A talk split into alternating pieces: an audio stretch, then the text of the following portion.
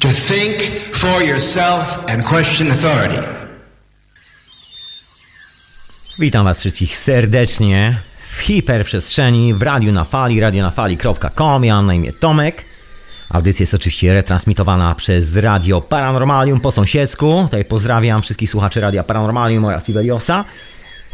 I pozdrawiam wszystkich tych, którzy są na czacie. Dzisiaj e, zapraszam, żebyście sobie wpadli na czata radiowego. Ja mam naprawdę trochę więcej linków niż normalnie. Myślę, że bardzo intrygujące. Bo dzisiaj jest taka historia, która, no nie wiem czy intrygująca dla Was, ale dla mnie jest to jedna z takich najbardziej topowych historii ostatnich 2000 lat. Jest to historia największego kłamstwa tej cywilizacji, jest to historia największych mordów, nie tylko po prostu dziwnych rzezi i przede wszystkim największego kłamstwa i największej manipulacji, jaka się właściwie wydarzyła na takiej duchowej płaszczyźnie, w której funkcjonujemy też między innymi oprócz tej szklanki, właściwie kubka z herbatą. Ja mam zieloną z cytryną, mam nadzieję, że coś macie do picia, żebyście mi nam nie wyschli w fotelach podczas słuchania tej audycji. No i chciałem tutaj pozdrowić oczywiście na początku i podziękować wszystkim mecenasom Radia na Fali. Peace and Love, kochani, wielkie dzięki za wspieranie radia.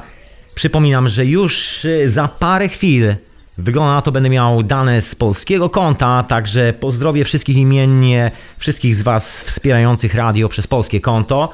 Także uf, y, chwila cierpliwości, myślę, wszystko będzie załatwione. Także dziękuję z góry za cierpliwość i dziękuję za wspieranie radia. Tak czy siak, pomimo, że wasze imiona i nicknamy się jeszcze nie pojawiły na stronie.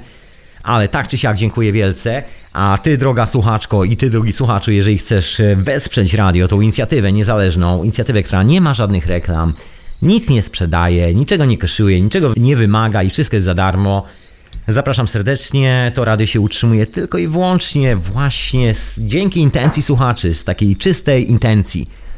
Dokładnie, otóż to, ale to są sprawy finansowe, które zostawiamy na boku.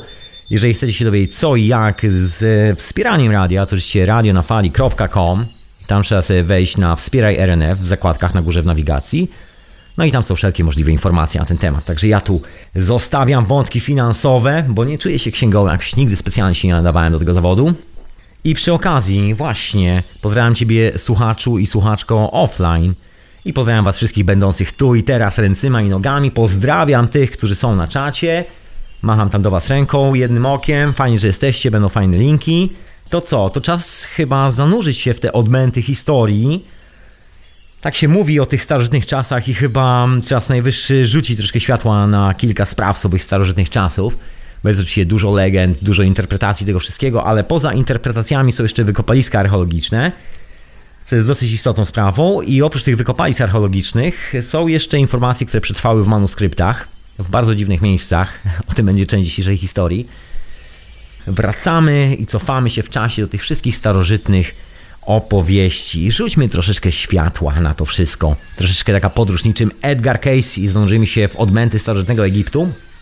No właśnie, bo wybieramy się dzisiaj do starożytnego Egiptu, moi drodzy. Dokładnie niczym Edgar Cayce, dokładnie ten sam koleś. Ja nie przez przypadek wspomniałem tydzień temu właśnie o nim, zrobiłem taki troszkę wstęp o tym, czy można przewidzieć przyszłość, czy nie, czy się da, czy siak tędy i owędy. To był taki wstępik, także dzisiaj już w pełnej fali cała ta historia. Z Edgarem Casey była jedna bardzo ciekawa opowieść. No więc człowiek, o której wspomniałem w poprzednim odcinku, no człowiek zadeklarował, że pod piramidami w Egipcie, w tym kompleksie Giza, na Giza Plateau, a dokładnie pod Sfinksem, jest ukryta komora i że to nie jest jedna komora, to jest taki kompleks podziemny. Oczywiście za czasów Edgara Casey już wiedziano trochę na ten temat, znaczy co wiedziano, to może powiem co wiedziano. Ponieważ dokonano kilka wykopalisk archeologicznych, zanim Edgar Casey zaczął o tym mówić, że coś tam jest. No i wykopaliska archeologiczne mówiły, że faktycznie coś tam jest, że są wejścia do jakichś podziemi. Znakomita część z tych wejść została zasypana, druga została ogrodzona, nie wiadomo kto tam wchodził. No są pewne opowieści na ten temat, ale dzisiaj będę mówił o troszeczkę innym miejscu Egiptu, także dzisiaj, dzisiaj zostawiamy troszeczkę piramidy w Gizie i Sfinksa, tak czy siak wrócimy do tego tematu, bo jest to naprawdę szalenie intrygująca rzecz i wbrew pozorom, jak się niektórym wydaje, że wszystko już na ten temat powiedziano, wygląda na to, że powiedziano właściwie nic, że dopiero teraz zaczynamy cokolwiek na ten temat mówić. No właśnie. No właśnie. No to skoro pamiętacie przepowiednie Edgara Casey o tych podziemiach, no. Podziemne kompleksy pod Sfinksem i legendę przede wszystkim związaną z tymi podziemiami. To tak szybciutko przypomnę tą legendę. A co? Więc mianowicie chodzi o to, że są tam rzeczy, których odkrycie i przywrócenie na światło dzienne spowoduje tak zwany z angielskiego mówiąc shift, czyli taką zmianę cywilizacyjną. I że ten shift cywilizacyjny odmieni całą naszą egzystencję, że to już będzie po prostu inny świat. I wszystkie te rzeczy znajdują się dokładnie właśnie pod Sfinksem, pod piramidami. To powiedział Edgar Casey. No to samo mówią wszystkie legendy, które tam są zgromadzone, i nie tylko tam, bo tych legend troszeczkę przetrwało. No i te legendy przyniosły się do Grecji. I tu właściwie chyba zacznę całą tą opowieść. Tak czy siak będziemy się bujali po Egipcie. No ale ten główny mit, o którym chcę dzisiaj powiedzieć, czyli labiryncie, pochodzi z Grecji. Oczywiście labirynt jako labirynt ma nam wiele znaczeń, ale nawet sobie dzisiaj jak poklikałem troszkę po necie, żeby posprawdzać, jakie są oficjalne takie informacje o labiryncie. No i jest oczywiście pełna informacja, także myślę, że znajdziecie cały opis na Wikipedii, a ja Wam zwrócę uwagę na jeden drobny detal. Oczywiście tam też to jest wspomniane, także nie jest to nic oryginalnego. Myślę, że świat o tym doskonale wie. Tam już link powędrował na czata Radia na Fali, także zapraszam, żebyście sobie tam podreptali. Będziecie mieli linki na świeżo z całej tej opowieści. Mianowicie labirynt reprezentuje przejście pomiędzy życiem a śmiercią. I tak to wygląda w takiej starożytnej, hermetycznej tradycji. Jest taka stara przepowiednia z Delfi, z tego tajemniczego miejsca w Grecji, na temat którego jest tyle kontrowersji. Zapisana przepowiednia, która mówiła żeby wybrać się do Egiptu i stamtąd przynieść wiedzę, bo tam są właśnie ci, którzy wiedzę posiadają i że to jest ta wiedza. Coś w tym stylu, oczywiście nie dosłownie, bo oryginalny tekst brzmi troszeczkę inaczej, ja to sobie tak sparafrazowałem, no ale sens jest dokładnie ten sam, że należy się wybrać po wiedzę do Egiptu, bo tam jest coś takiego specjalnego i tam są ludzie, którzy tą wiedzę mają. No i ta historia pochodzi od kogo? Od Herodota. Taki gentleman, który żył w 484 roku przed naszą erą tak dawno, dawno, dawno, dawno temu. I ten człowiek to dokładnie ten sam koleś, który jest określony mianem ojca historii. To on stworzył historię jako naukę pierwszą, co oficjalnie, przynajmniej tak się w takiej oficjalnej wersji historii twierdzi, spisywać wszystkie te dzieje. To właśnie ten gentleman napisał i opisał historię o starożytnym Egipcie. To właściwie z jego relacji pochodzi znakomita część informacji, na których opiera się współczesna nauka. No oczywiście niektóre informacje stamtąd wykreślili. O niektórych powiedzieli, że to tylko i wyłącznie fantasmagorie pisarza i że nigdy tak nie było. Także jak zwykle sobie powybierali to, co im pasowało, resztę nam odrzucili gdzieś tam na bok. No ale w tych pracach Herodota są bardzo ciekawe rzeczy. Tym bardziej, że człowiek był zafascynowany Egiptem, Persją i generalnie tam się mocno bujał i napisał o tym książkę pod tytułem pod tytułem Dzieje. No i to właśnie oznacza słowo historia, dokładnie. I to są jego relacje z tych podróży. No i generalnie nie będę tutaj przytaczał Wam całego jego życiorysu, bo nie o to chodzi. Myślę, że jest bez problemu do znalezienia, zresztą linka wkleiłem. On pisze takie różne ciekawe rzeczy o Egipcjanach, że mają też Egipcjanie zwyczaje, obyczaje prawie pod każdym względem przeciwne aniżeli wszystkie inne ludy. Kobiety u nich przebywają na rynku, handlują, a mężowie siedzą w domu i przędą. Takie opisy Herodota. No jest tam dużo różnych ciekawych informacji o piramidach, o bardzo takich hermetycznych sprawach. Jest tego troszeczkę. No i pojawiło się tam coś takiego jak opis podziemnego labiryntu. To w tych takich oficjalnych pracach historyków jest troszkę tak spychane na taki margines, jakby w ogóle nie istniało i jest to traktowane jako legenda, no i przez wiele lat istniało dokładnie jako legenda. Oczywiście jaka potwierdzona jeszcze takimi legendarnymi postaciami, czym Edgar Casey i tak dalej, i tak dalej. Także legenda obrastała w jeszcze większe legendy. No i koniec końców nauka w ogóle to porzuciła. No tam jest taki bardzo ciekawy opis właśnie labiryntu, że jest w Egipcie, gdzieś, nie wiadomo, tego nie opisano w tym oryginalnym manuskrypcie, nie ma podanej żadnej lokacji. Teoretycznie pierwsze pomysły były takie, że jest to Giza, no ale nie do końca jest to Giza. Właściwie nie wiadomo, czy jest to Giza, czy nie, ale posłuchajcie dalej tej opowieści. Sami się zastanowicie, co to właściwie jest. no i opisał labirynt. Labirynt, w którym są bardzo dziwne, tajemnicze rzeczy, cała historia świata itd., tak itd., tak że jest to jedna z takich najważniejszych rzeczy na świecie praktycznie, stamtąd się bierze wiedza i tak dalej. Bardzo taka tajemna, hermetyczna historia. Niewiele jest na ten temat, co w tych jaskiniach jest. Ten opis jest bardzo, można powiedzieć, enigmatyczny. Ja tu nie będę przytaczał, można sobie poczytać Herodota. Został przetłumaczony na język polski. Myślę, że jakaś biblioteka uniwersytecka Wydział Łaciny albo coś takiego. Myślę, że znajdziecie bez problemów. Nawet polskie tłumaczenie. No i Herodot opisał, że został wpuszczony przez Egipcjan, przez ich jakichś tam mnichów, różnych takich dziwnych dżentelmenów, można tak powiedzieć. Został wpuszczony do tych podziemi. No i te podziemia składają się z dwóch poziomów. On został wpuszczony tylko do przedsionka tego pierwszego poziomu. I to wszystko. I na tym kończy się cała relacja. No oczywiście poza tym opisem, że jest to taka legendarna rzecz i ten labirynt jest opisany w taki mistyczny sposób, że jest to właściwie takie połączenie, ja do tego będę wracał dzisiaj, umysłu, energii i piramid. Taki transformujący umysł, bardzo taka hermetyczna historia, brzmi troszeczkę enigmatycznie, być może na początku, jakby to po ludzku powiedzieć, chodzi o to, że jeżeli była tam jakakolwiek technologia, to była ona związana z używaniem umysłu. I bynajmniej nie chodzi o mind control, moi drodzy. Te mocy były związane z postrzeganiem świata i tak dalej, i tak dalej. Troszeczkę jak urządzenia sterowane siłą myśli. Coś w tym stylu. Właściwie nie wiadomo do końca, bo to też są takie spekulacje, także tutaj hold on guys, just stay cool. Czyli nie zagotujmy się za bardzo bo właściwie nie do końca wiemy, co Herodot miał na myśli. Także tutaj polecam odrobinę takiego marginesu wziąć. No ale tak czy się opisał, że są te podziemia, że niewiele mu pokazano, albo nie chciał tego napisać, to zostawiamy.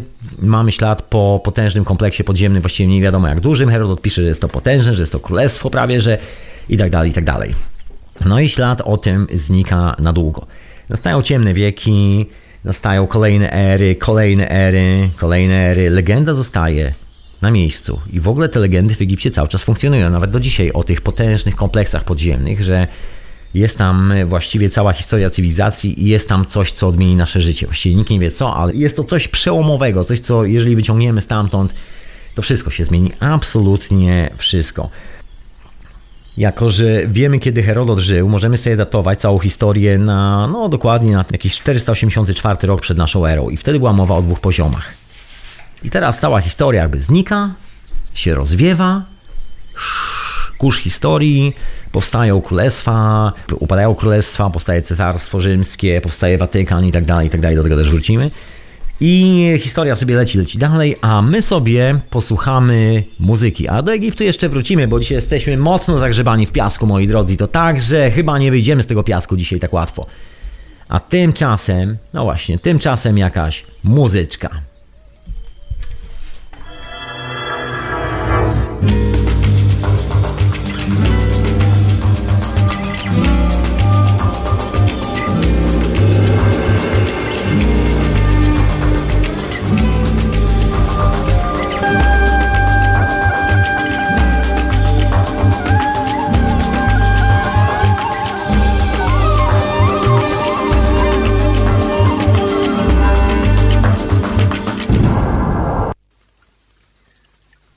Deszcz padał i padał i padał. No nie, dzisiaj nie pada, ale wczoraj nieźle padało w Londynie, a wysłuchacie radia na fali, dokładnie do hiperprzestrzenia, na imię Tomek i oczywiście lecę swoją historią, którą chcę wam opowiedzieć.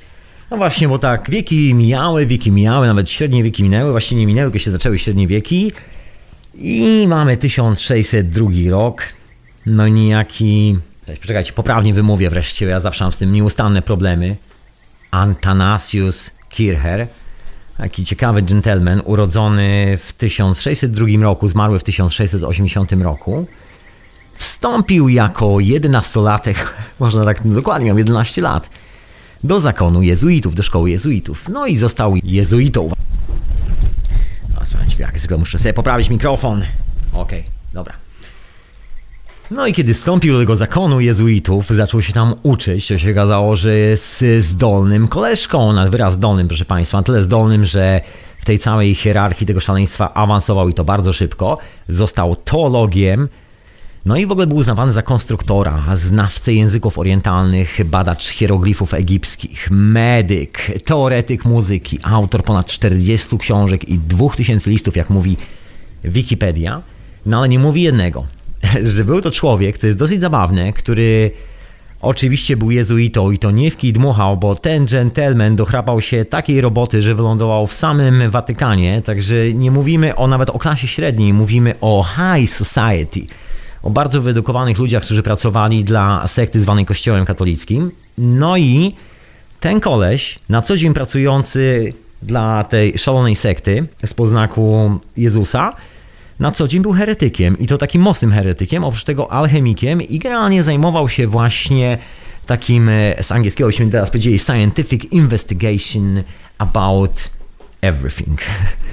Czyli właściwie zajmował się naukowym badaniem wszystkiego, co dotyczy, no wszystkiego, dokładnie, czyli całego ruchu kosmosu, całego ruchu świata i tak dalej, i tak a dokładnie to tłumaczeń starożytnych tekstów, no i kilku innych rzeczy. Oprócz tego właśnie, tak jak wspomniałem, konstruktor, czyli którego wszyscy, myślę, którzy zajmują się fotografią, mogą skojarzyć po jednej rzeczy, bardzo znamienitej, ponieważ jest to człowiek, który jako pierwszy opisał e, kamera obscura, która później posłużyła za pierwowzór właściwie aparatu fotograficznego i tak dalej, i tak dalej. Nie był pierwszym człowiekiem, który z niej korzystał, ale jako pierwszy właśnie w swojej książce opisał.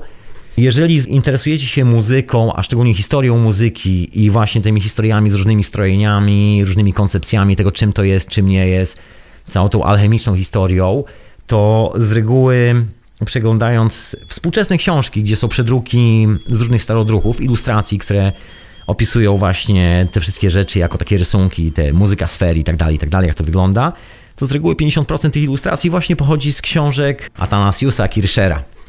I dokładnie to on był autorem tego wszystkiego.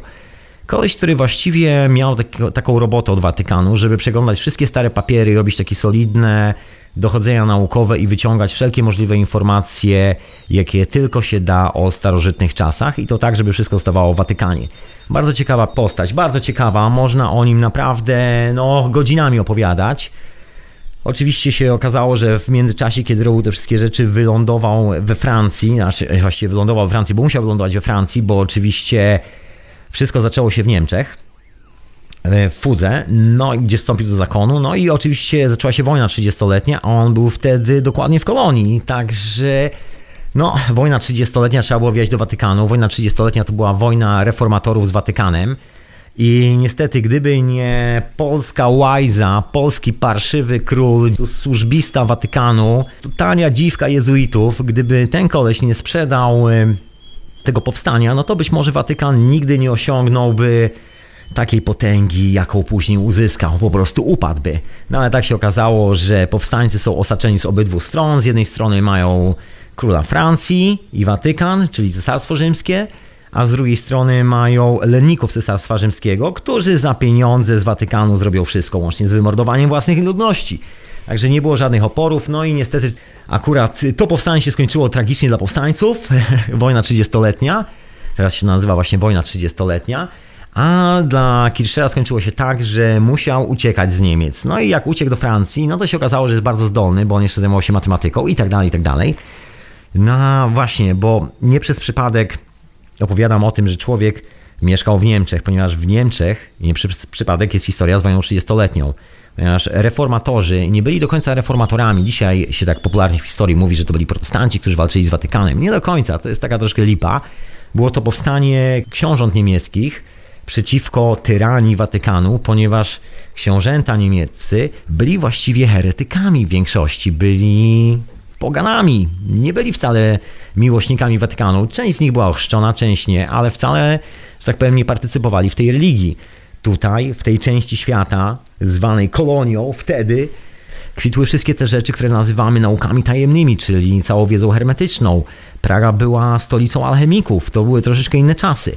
No i gdyby nie przegrana wojna 30-letnia, to pewnie potoczyłoby się dalej całkiem nieźle, no ale wojna została przegrana, także szybko Królestwo Alchemików się skończyło i też czasy niemieckich książąt też w ten sposób. Ale to, co zostało, to zostały potężne zasoby biblioteczne, które się tam znalazły. I te zasoby biblioteczne doskonale znał Kircher. I to były wszystkie te alchemiczne dzieła, te dzieła, które zostały właściwie przetłumaczone częściowo z arabskiego, częściowo z idisz, takie miksy pościągane z całego świata, które gdzieś tam przetrwały i kawałki tych dzieł funkcjonowały bez żadnego problemu właśnie w owych zbuntowanych królestwach. Oczywiście w tej części, gdzie rządziło Cesarstwo Rzymskie, czyli Watykan, było to wszystko kompletnie zakazane i za takie książki się od razu szło na stos. Niejaki Giordano Bruno zrobił taki numer, że pojechał sobie do Pragi postudiować, no i zaczął pisać pracę hermetyczne, no i kiedy wrócił do Rzymu okazało się, że jest heretykiem i musi spłonąć, także różnie to bywało generalnie w niektórych miejscach. W niektórych miejscach za książkę się od razu szło na stos, a w niektórych miejscach biblioteki były wypchane starożytnymi dziełami, mówiącymi o pradawnej historii cywilizacji ludzkości. Było tam masę ciekawych informacji. Znakomita część tego zginęła, niestety, ale nie do końca, nie do końca. Część tych najważniejszych rzeczy przetrwała. Ale o tym to może kiedy indziej, bo to też ciekawa historia. I wracajmy do Kirschera, bo ten gentleman stworzył bardzo tajemniczy miedzioryt.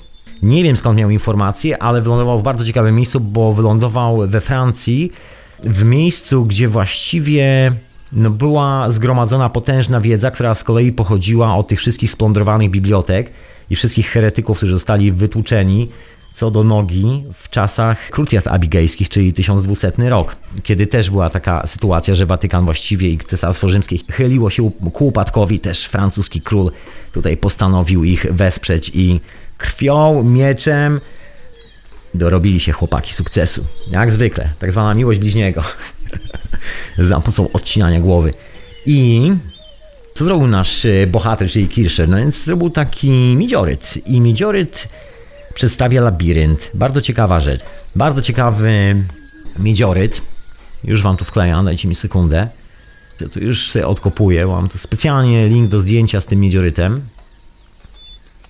który ocalał do naszych czasów.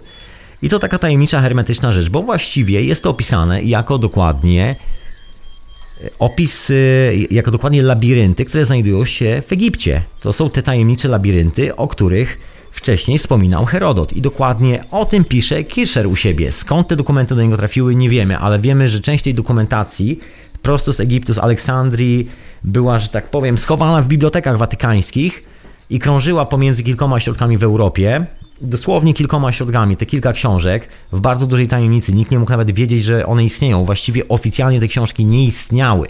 Istniały tylko i wyłącznie dla zakonu jezuitów z pewnych oczywistych przyczyn, a o zakonie jezuitów to może innym razem. Ja tylko wspomnę, że była to taka placówka badawcza specjalna do nawracania wszystkich pogan y, na właściwą wiarę.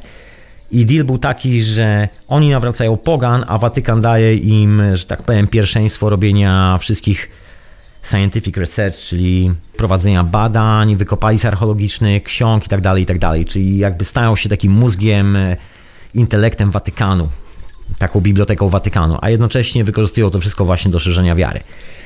I taki był deal z papieżem, moi drodzy. I ten koleś właśnie, Kircher, no był właśnie jezuitą. I nie przez przypadek miał dostęp właśnie do tych ksiąg. Niewielu ludzi w tamtej Europie miało dostęp do tych ksiąg.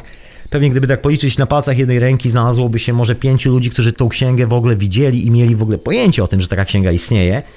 Ryzykownie było mówić w ogóle o takich księgach, bo za samo nawet mówienie można było stracić bardzo łatwo życie. No i właśnie ten miedzioryt pochodzi od tego gentlemana i przedstawia ten labirynt. Jest bardzo intrygujący. Nie wiem, czy już go wkleiłem, czy jeszcze nie. Sekundę. Chyba nie. To już wklejam na czata. Jest już na czacie. Jest bardzo ciekawy, bo właściwie, co dosyć intrygujące, jak na praktykującego jezuitę wierzące, wierzącego w Jezusa Chrystusa, Trójcę Świętą i wszystkie te bajki. Dosyć egzotyczne, bo facet właściwie rysuje Cóż, e, przedstawienia z egipskiej teologii, można powiedzieć, z egipskiej kultury, egipskiej religii. Właściwie rysuje 12 podstawowych archetypów, rysuje bardzo dziwne mapy, no i ten bardzo alchemiczny miedzioryt, za który normalnie człowiek szedł na stos, ale jezuici jako jedyni mieli możliwość robienia takich rzeczy, dotykania i produkowania. Także chłopak był szczęściarzem, Giordano Bruno już niekoniecznie, tak samo Galileusz, bo oni nie byli jezuitami, ale ten koleś był i ocalał. I na końcu wylądował w Rzymie i zajmował się do końca życia właśnie tłumaczeniem owych hieroglifów, ponieważ był drobny problem z przetłumaczeniem hieroglifów. Nikt nie wiedział, co tak naprawdę one oznaczają. Znano być może parę rzeczy, właściwie domyślano się i był to jeden właśnie z takich pierwszych tłumaczy owych hieroglifów.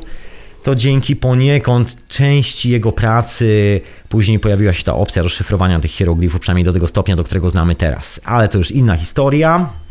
My ją zostawiamy, nas interesuje tylko midziory, które zabieramy ze sobą pod pachą i zasuwamy dalej w tą historię, a tymczasem jakaś muzyczka. Step right up, folks, and see little Egypt do a famous dance in the pyramids. She walks, she talks, she crawls on her belly like a reptile. Just one thin dime, one tenth of a dollar. Step right up, folks. I went and bought myself a ticket and I sat down in the very first row.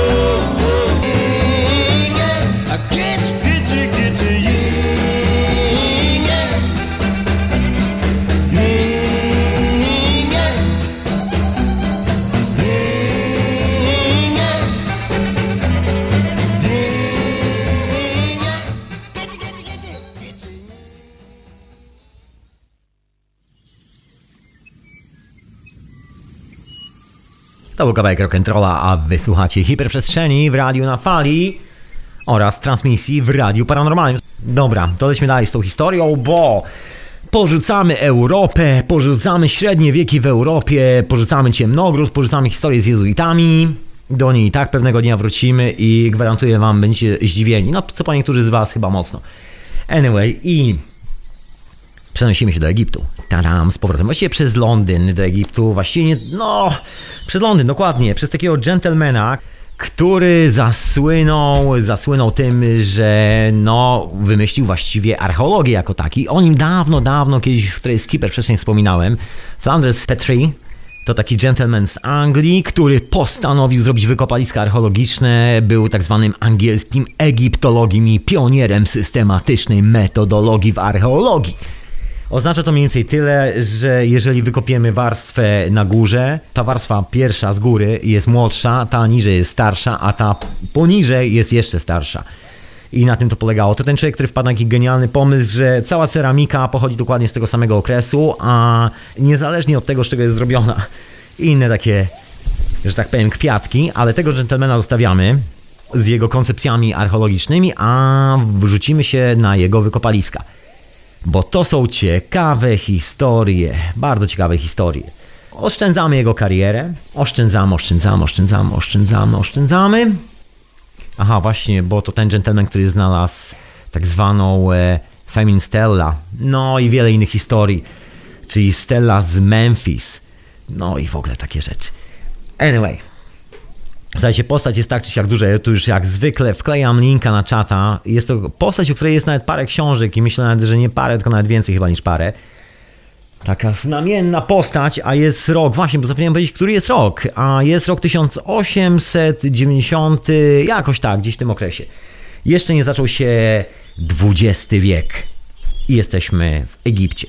No i ten człowiek postanowił spenetrować kilka miejsc, a dokładnie pójść za ową legendą związaną z piramidami, bo się okazało, że też o tym doskonale wiedział, nie było to dla niego tajemnicą i dokładnie tego szukał. Szukał, szukał, szukał, szukał i szukał.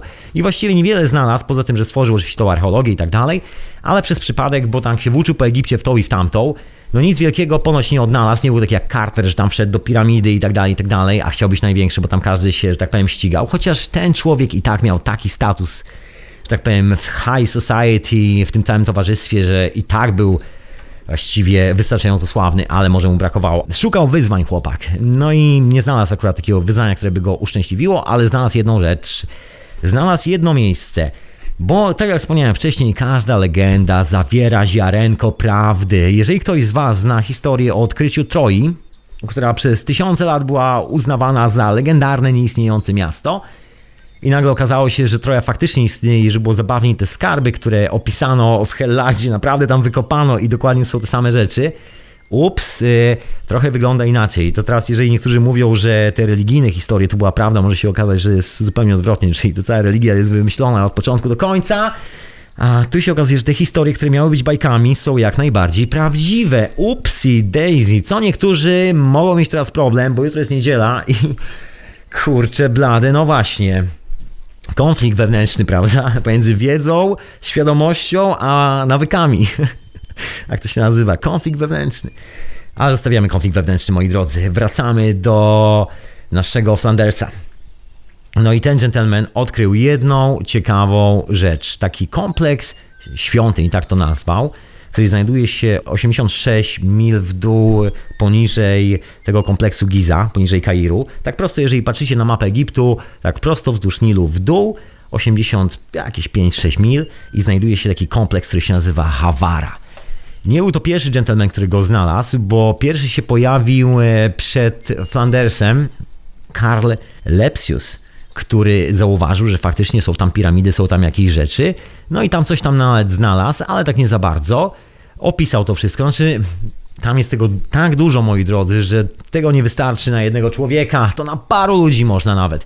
No i tak się wydarzyło w tej historii. Jeden pojechał, znalazł coś tam, drugi przeczytał część jego prac, stwierdził, skoro ten coś znalazł, to jadę i tam. A site jest znany jako, znaczy site, to stanowisko archeologiczne jest znane jako Krokodopolis, czyli miasto krokodyli dokładnie. słynne z tego, że właśnie znaleziono tam gigantyczną ilość mumii krokodyli. I nie tylko, po prostu takie dziwne miejsce. Właśnie zaraz wam powiem, co tam znaleziono. Co tam znaleziono? Znaczy, co znalazł nasz angielski, brytyjski odkrywca Flanders. No więc odkrył kulturę rzymską, no i odkrył, odkrył oczywiście piramidy. No i piramidy właściwie bardzo młode, cegły, która jest zrobiona z gliny, kompletnie takie rozsypane. Oryginalnie miały zdaje chyba 40-50 metrów, teraz mają 42 jakoś tak, tam dosyć spory kawałek tej piramidy już zniknął z czasem, bo to erozja, warunki atmosferyczne i nietrwały materiał. No i te piramidy zdecydowanie bardzo młode, bardzo młode, z naszej ery, sprzed 2000 lat, może jakiś 500 rok e, naszej ery, może coś takiego. Właściwie nikt do końca nie wie. I co nam jeszcze znaleziono? Znaleziono takie dziwne kompleksy, które oczywiście nazwano grobowcami w podziemiach, tylko że to jest taki fenomen, że piramidy są bardzo gównianej jakości, są z cegły, która jest zrobiona z błota i słomy, właściwie takiej właściwie bardziej z gliny i błota. No a pod spodem są kwarcowe pomieszczenia, wyrzeźbione w takiej kwarcowej skale. I taki troszkę konflikt, bo pomieszczenia są kanciaste, wszystko jest kwadratowe, tak jak te wszystkie najstarsze rzeczy w Egipcie, a piramida ma oryginalnie nawet zaokrąglone rogi i w ogóle nie należy do tego samego okresu. Generalnie widać od razu, że to nie jest, to nie jest ten sam okres, to jest zupełnie inna historia, zupełnie inni ludzie, zupełnie inna technologia, inne wszystko.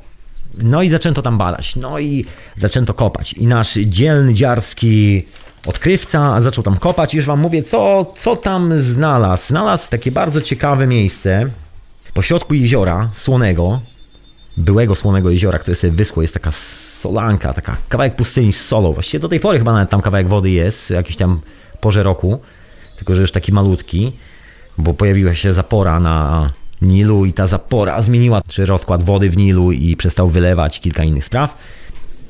No, szukam, szukam notatek, bo sobie nawet wypisałem, co tam znalazł. No, ale w sumie... Nie, gdzieś się znowu pogubiłem w swoich notatkach. Ale tak czy siak pamiętam, słuchajcie, co tam znalazł. No więc co znalazł w Krokodopolis? Znalazł, tak jak mówiłem, mumię krokodyli. Szeregując to wszystko, znalazł warstwę, która jest z czasów rzymskich oraz warstwę, która jest z czasów Kleopatry. I to ma nawet swoją specjalną nazwę w archeologii, ta warstwa. Nazywa się ptolomejska i dokładnie dokopał się do ptolomejskiej warstwy. I zauważył, że jest coś pod spodem, jest coś więcej. On próbował kopać, ale jakiś w pewnym momencie stwierdził, że w sumie tam nic nie ma pod spodem. Że to jest tylko właśnie ta rzymska warstwa i ptolomejska warstwa z czasów Kleopatry. I to mu właściwie wystarczyło. Inna sprawa, że w tej ptolomejskiej warstwie znalazł oczywiście doskonałą rzecz dla siebie, która właściwie zrobiła go sławnym. Znalazł najstarsze portrety e, nagrobne, jakie w ogóle znaleziono w tamtych czasach. Nie wiem, czy są jakieś starsze na świecie, a generalnie to się określa mianem takich najstarszych. To są te pierwsze malowane na mumiach portrety, bo dawniej mumia po prostu była zawijana, miała maskę na sobie, a to są takie portrety, które wkładano, malowano na kawałku drewna i wkładano na miejsce twarzy. Znaczy zakrywano twarz tym kawałkiem drewna. Takie historie. Jeżeli bywaliście w British Museum, to są tam dokładnie te portrety. I to są właśnie te największe znaleziska. Tych portretów znaleziono tam sporo, naprawdę potężną ilość, jakieś tam, no nie wiem, setki, dosłownie. I się okazało, że wszyscy są biali, nie ma za bardzo śniadych ludzi, że to w ogóle taka kolonia białych ludzi gdzieś tam nad Nilem, e, daleko, daleko, daleko. Takie też intrygujące troszeczkę, bo w sumie nie pasowało do oryginalnej wersji historii, bo tam właśnie nie powinno być aż tylu Rzymian i tylu takich spraw. Tam powinno być bardziej po afrykańsku, jak stwierdzili. No i się okazało, że nie do końca jest po afrykańsku. Jest tak jak jest. Bywa, bywa. Nie wiem, gdzieś nawet zapisane, ile tam tych portretów było. No chyba nie mam, chyba nie ma tego zapisanego. No nieważne. Znaczy było ich na tyle sporo, że obdzielono tym praktycznie wszystkie muzea w całej Europie i na całym świecie. Także jeżeli traficie gdziekolwiek, czy w Berlinie, czy w Londynie, czy w Paryżu do Muzeum Archeologicznego, traficie na dział Egipt, zobaczycie takie dziwne portrety twarzy, które wyglądają bardzo współcześnie, bo ci ludzie dokładnie wyglądali wtedy tak, jak my wyglądaliśmy. No to właśnie są z reguły te portrety właśnie z owego miejsca zwanego miastem krokodyli, czyli z Hawary. Stwierdzono, że właściwie nic tam więcej nie ma. No stwierdzono, że jest to w miarę młoda kultura, że są to czasy rzymskie i czasy Kleopatry i właściwie w tym momencie to funkcjonowało, nie ma ani żadnej historii przed, ani właściwie żadnej kontynuacji dalej. I poza tym, że są tam mumie krokodyli, są te dziwne grobowce, jak to nazwano, takie bardzo nietypowe, są rozpadające się bardzo młode piramidy właśnie z owych, się nazywa mud bricks, czyli tych glinianych, błotnych cegieł. I to wszystko. I właściwie żadnych śladów takiej mistycznej cywilizacji. Chociaż nasz brytyjski odkrywca twierdził, że coś tam takiego jest i troszkę postulował kilka właśnie takich rzeczy. Mówię o Flandersie Petre. No ale on, on to zostawił, zajął się zupełnie innymi rzeczami, znaczy jakby jak zwykle swoją karierą, także go zostawiamy, bo to zostało wpisane na rejestr zabytków jako, no właśnie takie stanowisko archeologiczne, na którym jest poziom rzymski i poziom ptolomejski, to wszystko. I świat o tym zapomniał, no poza oczywiście tym, że tam są te fajne mumie z krokodyli i tak dalej, taka widowiskowa historia, ale nie miało żadnej wartości, że tak powiem, kulturowej, historycznej, jakiejś specjalnej. Wszyscy dalej twardo piramidy w Gizie i inne rzeczy w Egipcie, które wyglądają o wiele bardziej spektakularnie i fascynująco. No i tak przeleciało, przeleciało troszeczkę, no i doleciało do lat 80., no i okazało się, że właściwie ta cała historia o tunelach pod piramidami, podziemnych kompleksach na nowo odżyła. Zaczęto robić pierwsze skany. Oczywiście poza tym, że okazało się, że znaleziono wejścia, które definitywnie są wejściami do podziemi, właśnie w kompleksie Giza, nie w żadnym innym miejscu. Oczywiście cały czas po drodze były te legendy o tych podziemiach i one cały czas krążyły, cały czas żyły swoim własnym życiem. Tak zwani koptowie, czyli mnisi koptyjscy, ludzie, którzy wiedzą troszkę więcej o Egipcie niż taki klasyczny mieszkaniec Egiptu, twierdzą, że też są podziemia. Te legendy cały czas tam są. Znajdowano te legendy w kilku innych zapisach. Okazało się, że w kilku innych alchemicznych dziełach, które krążyły wtedy po Europie, też jest wzmianka o tym i to z zupełnie innego źródła.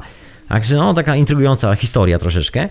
No i koniec końców zrobiono pierwsze takie skany terenu. Takim bardzo pionierskim sprzętem zaczęto sprawdzać, co w ogóle jest i się okazało, że faktycznie są jakieś podziemia w tym kompleksie Giza i że coś tam, coś tam koniecznie musi być. No i że są nawet wejścia do tych podziemi. Się okazało, że część z nich jest zasypanych, a drugą część, jak się okazało, bardzo szybko rząd egipski zasypał, tak żeby nie mógł tam wejść i zabronił oczywiście eksploracji tych miejsc. Inna sprawa, że cały ten kompleks Giza, całe to Platona, na którym stoi, ma kompletny zakaz jakichkolwiek wykopalisk archeologicznych i tam nie można wbić łopaty. To w ogóle jest takie intrygujące miejsce, bo przez lata był w ogóle taki pomysł, żeby piramidę wysadzić w powietrze i cały ten kompleks Giza dynamitem, dosłownie. I nawet próbowano to zrobić, zresztą są ślady na piramidzie po to, żeby Kair mógł się rozrastać i dopiero w pewnym momencie skumano, że jest to taki zabytek, że szkoda to rozwalać. No ale przez lata był taki pomysł, żeby zdjąć w ogóle tą piramidę, bo zasłania widok na morze.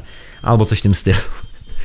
No i jako nie można było nic tam za bardzo zrobić, tam był poligon wojskowy, w ogóle od czasów Anglików którzy, i Francuzów, którzy tam sobie zrobili poligon artyleryjski. Tak to trwało przez chyba prawie 100 lat, taki teren militarny do testowania właśnie różnych rzeczy, łącznie z lotnictwem. No i efekt jest taki, że dookoła jest masy niewypałów e, za tymi piramidami. Także w ogóle jest to taki teren zamknięty, bo można wejść na minę na przykład i lecieć w powietrze albo coś w tym stylu. No generalnie jest po prostu zakaz wchodzenia. No i na tym terenie to się raczej przelatuje chyba balonem. Chyba, że ktoś idzie z saperem albo coś w tym stylu. No i pewnego dnia pewna pani doktor, która się zajmuje z Kanady takimi właśnie poszukiwaniami w Egipcie, ma chyzia na tym punkcie, zaczęła sprawdzać wszystkie te rzeczy i zaczęła szukać właśnie zdjęć z tamtych miejsc, zainfekowana niczym zarazą, tą legendą o podziemnych tunelach pod piramidami, które chciała koniecznie odkryć, jak chyba każdy egiptolog. No i zaczęła szperać w temacie, szperać, szperać, szperać. No i wyszperała bardzo dużo ciekawych rzeczy. Pani doktor się nazywa Carmen e, Bolter, pochodzi dokładnie z Kanady. Jest to pani doktor Carmen Bulter, która właściwie pracuje tam na miejscu jako archeolog od nie wiem kiedy, zajmuje się tym tematem ma od 30 lat. Pewnego dnia pani doktor dostała cynk, dostała tajemnicze zdjęcie, a było to dawno, dawno, dawno temu. Na zdjęciu był dziwny skan terenu, który pokazywał jednoznacznie kanciaste pomieszczenia, które znajdują się pod powierzchnią Ziemi. Natura takich nie buduje, to jest centralnie wybudowane przez człowieka. No i właściwie nie byłoby problemu, gdyby nie to, że na tym skanie właściwie nie było żadnej informacji skąd pochodzi, które miejsce reprezentuje. No więc e, w 2000, zdaje się chyba trzecim czy drugim roku postanowiono to sprawdzić. No więc pani doktor Carmen razem z ekipą, zdaje się chyba jakoś telewizją ze Stanów, kilkoma innymi ludźmi, tam był taki rosyjski naukowiec, aż chyba nie pamiętam nazwiska, jak sobie przypomnę to powiem, postanowili to sprawdzić. No więc wzięli taki, o, doktor Konstantyn e, Korkow wzięli balon, przelecieli te pole minowe, no i o moc się nie roztrzaskali na tej pustyni tym balonem, wylądowali. No i się okazało, że ten cynk, który im ktoś dał, że to jest na pewno tam, bo tam jest jakaś tajemnicza piramida, którą ktoś sfotografował na zdjęciach lotniczych. Właściwie dziwnie to wygląda, a może to jest to miejsce. Może to jest to miejsce z tymi podziemiami. No i się okazało, że owszem stoi piramida, ale piramida jest zrobiona z betonu, tak, pośrodku pustyni troszeczkę, przez wojsko po to, żeby samoloty wojskowe miały taki cel ćwiczebny. No i się okazało, że ups, wielka mina, ale fenomen dalej jest na miejscu, ponieważ dowcipem sytuacji jest to, że ta piramida powstała w miejscu, gdzie faktycznie są jakieś anomalie pod ziemią, no ale nie, była możliwości, ale nie było możliwości sprawdzenia tego w należyty sposób. Dawniej ta antena do sprawdzania wyglądała tak, że po prostu jest to taki kawał druta, który się ciągnęło po ziemi. I się jak idzie i ciągnie taki kawał druta i się tak skanuje niczym skaner taki do komputera, jak wkładamy zdjęcie i skanujemy, dokładnie w ten sposób. I tak się skanowało teren. I nie był to dobry skan, to tam sięgało może 5, może 7, może 10 metrów maksymalnie. Tak precyzyjnie, także nie za bardzo można było cokolwiek sprawdzić. Też właściwie ten skan tylko podawał pewne anomalie. Bardzo nieprecyzyjny obraz tego, co się znajduje pod ziemią. No i coś tam pokazało, no ale koniec końców okazało się, że nic się nie da z tym zrobić, że wszystko jest taka troszeczkę nietrafiona lokacja, że to nie jest to miejsce. No właśnie, bo tak mówię o tych legendach i tak dalej, i tak dalej, o szukaniu tego miejsca, to może wspomnę, wspomnę o tym, co mówi oryginalna legenda o miejscu położenia owych tajemniczych labiryntów, których zawartość ma zmienić oblicze naszej cywilizacji. No więc oryginalnie jest mowa o piramidach, które stoją na środku jeziora. Mhm i że to jest to miejsce. No i tak szukano tego miejsca, szukano, nie znajdowano. No pierwszym głównym pomysłem były oczywiście te piramidy w Gizie, piramida Cheopsa, tak, zwana, tak zwanego Cheopsa i cały ten kompleks, no ale się okazało, że tak nie za bardzo. No i szukanie dalej, szukanie, szukanie. I nagle się okazało, że właściwie mowa jest prawdopodobnie o kompleksie Hawara, dokładnie tym mieście krokodyli. Właśnie Hawara leży dokładnie obok koryta Nilu. Jest oczywiście niżej, jest to 86 mil w dół od Kairu.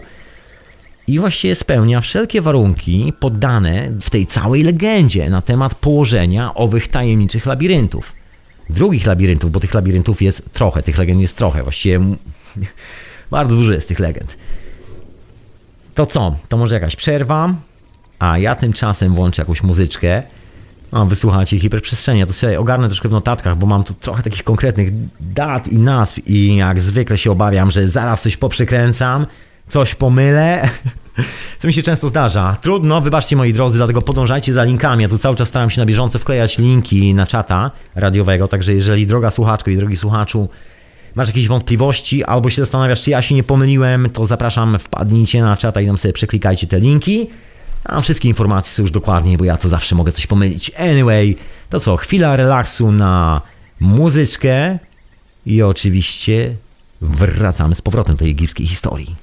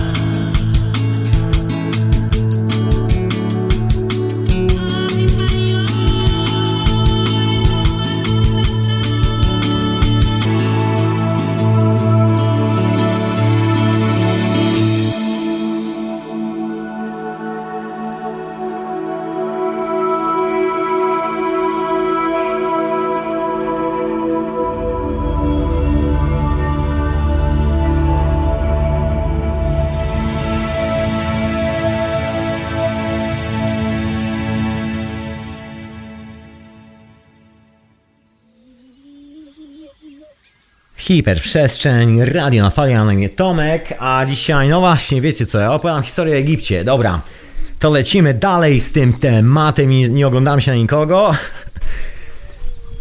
Ponoć, no nie ponoć, Napoleon powiedział, że historię piszą zwycięzcy, także my dzisiaj piszemy historię, to my jesteśmy zwycięzcami. Jesteś zwycięzcą! Przerażające, prawda? Okej, okay, ale, ale wróćmy troszkę do normalności. Zostawmy tych zwycięzców. Oraz zrobię sobie porządek z dodatkami i mogę lecieć dalej.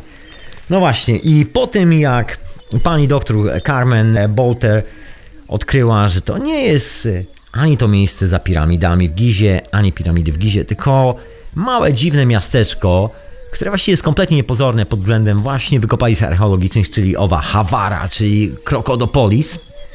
No i No i takie zaskoczenie troszkę i zmieszanie, bo w sumie wszystkie oficjalne informacje o tym miejscu są dokładnie tak jak powiedziałem, że tam sięgają mianowicie 12 dynastii maksymalnie, tam Amenhotep III, koniec i właściwie cała historia, która tam jest, to niewiele z starożytnego Egiptu praktycznie w ogóle nie ma. No wszystko jest takie młode, no a później są te rzymskie portrety, znalazłem. Nawet w Wikipedii nawet jest informacja, że tam znaleziono 146 portretów. Widziałem kilka z nich, fajnie, fajnie malowane, no ale to już jest koniec Egiptu. Widziałem te mumie, oglądałem w kilku muzeach. Nawet mam zdjęcia tych kilku mumii. Dziadowsko wykonane, jak się porównuje do tych egipskich, tych, które są starsze, to jakby naprawdę zupełnie inna cywilizacja to robiła. Widać, że Rzymianie jak zwykle po prostu buchnęli cudzy pomysł i to tak nieudolnie. Jedyne co potrafią zrobić to dobre jedzenie i bardzo dobrze. I niech właśnie było dobre jedzenie. anyway. Szczęśliwie udało się dostać zezwolenie na tą hawarę. W końcu bywa i tak, że, że po prostu trzeba łapać każdą okazję, która się nadarza. Tym bardziej, że dostać zezwolenie na wykopaliska w Egipcie, no to jest naprawdę ciężka historia. Właściwie no prawie, że prawie, że nie do zrobienia czasami. To jest taki bardzo dziwny kraj. Niby tam była rewolucja i tak dalej, i tak dalej, ale właściwie dalej jest rządzony przez tych samych ludzi. Są z tym po prostu gigantyczne problemy w każdym razie. Jeżeli ktoś z Was studiował temat wykopalisk w Egipcie, to myślę, że doskonale się orientuje, że ilość łapówek, które trzeba zapłacić, podań, cała ta biurokracja jest po prostu koszmarna. I jeszcze wszystkie te historie muszą się zgadzać z tym, co oficjalna egipska egiptologia mówi na ten temat, bo jeżeli badania wykraczają troszkę poza jej zakres, no to zapomnijcie o jakichkolwiek wykopaliskach. Absolutnie. Po prostu koniec, szlaban do końca życia, prawie że. A tam szefem był niejaki Zahi Hałas, facet, który twierdził, że w Egipcie nie ma żadnych kompleksów podziemnych. To twierdził szef, który był właściwie głową e, całego Ministerstwa Kultury, Starożytności i tak dalej. Ten gentleman, o którym opowiadałem w ostatnim odcinku, zdaje się, o Zahi Hałasie mówiłem coś? Chyba kiedyś mówiłem, nie wiem czy w ostatnim, czy trochę wcześniej. Anyway, w każdym razie Carmen dostała zezwolenie na wykopaliska w Hawarze, no i się dobrali do tego wszystkiego. I postanowili właściwie nawet nie robić wykopalisk, tylko przeskanować ten teren.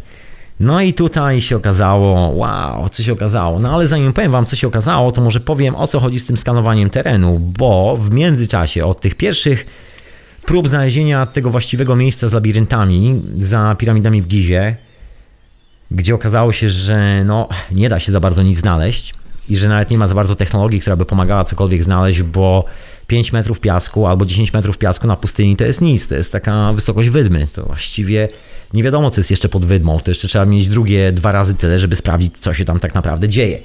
I wielu ludzi, że tak powiem, zjadło na tym zęby, łącznie z polskimi ekipami archeologicznymi, które też próbowały szukać tych miejsc. Normalnie, oficjalnie też robiły taki research, zresztą znane są tam. Bardzo dobrzy archeolodzy. Tacy bardzo oficjalni, oni wierzą w ten oficjalny model, ale to już nie nasza sprawa. Tak czy siak ponoć było dobrą robotę, tak słyszałem, same dobre opinie na temat tych gentlemanów, także pozdrawiam serdecznie, jeżeli ktoś z tych ludzi tego słucha. No i postanowiono zrobić ten skan terenu w zupełnie inny sposób, a po drodze po drodze pomiędzy tym 2003 czy, czy jakoś tak rokiem do 2013 kiedy Carmen dostała to zezwolenie na badania właśnie w Hawarze, właściwie zezwolenie nawet nie dotyczyło za bardzo wykopalisk, tylko dotyczyło bardziej właśnie badania georadarem. No ale wiedziała co robi, ponieważ miała do dyspozycji troszeczkę inny radar. się okazało, że kolega gentlemana o nazwisku Klaus Dona, niektórzy może doskonale znają, człowiek od e, takiej archeologii, o której się mówi, że jest zakazana, bardzo znany na świecie gentleman, który robi wystawy właśnie tych wszystkich artifacts out of place, czyli tych wszystkich tajemniczych artefaktów. Mam przyjaciela, który zbudował e, taki ciekawy skaner, który wykorzystuje technologię satelitarną. Robi się zdjęcie satelity w jakiś taki sprytny sposób, tam jest to objęte tajemnicą. No i za pomocą specjalnych logarytmicznych patternów i fali podłużnej się analizuje ten skan i się okazuje, że można przeświecić Ziemię dokładnie 6 km w głąb. Ja wcale nie żartuję.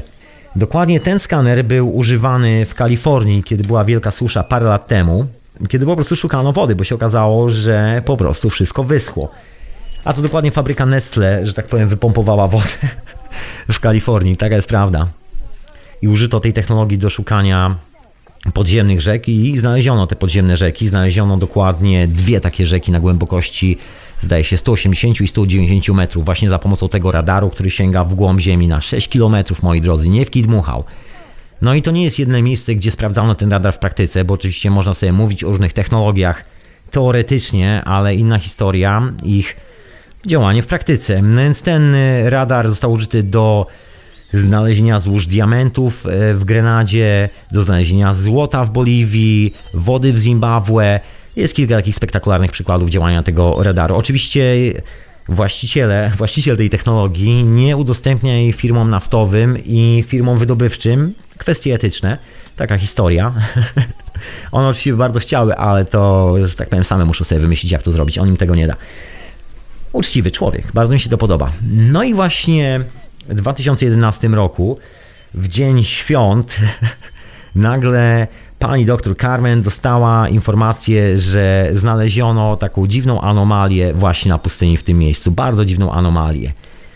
No i cóż, przygotowanie wyprawy. Chwilę to trwało. 2012 rusza wyprawa prosto do Egiptu, badania na miejscu i poszukiwanie owej lokacji właśnie razem z doktorem Konstantinem Korkowem e, i tak dalej, i tak dalej. I później się okazuje, że to nie to. I 2013 dokładnie rusza ta historia z Hawarą. Wtedy już jest cały ten skaner gotowy, także można go użyć w 100%. No i Carmen postanowiła razem ze swoją ekipą przeskanować wszystkie okolice tych młodych piramid, które naprawdę właściwie nie wyglądają imponująco i wygląda, że nic tam specjalnie nie ma.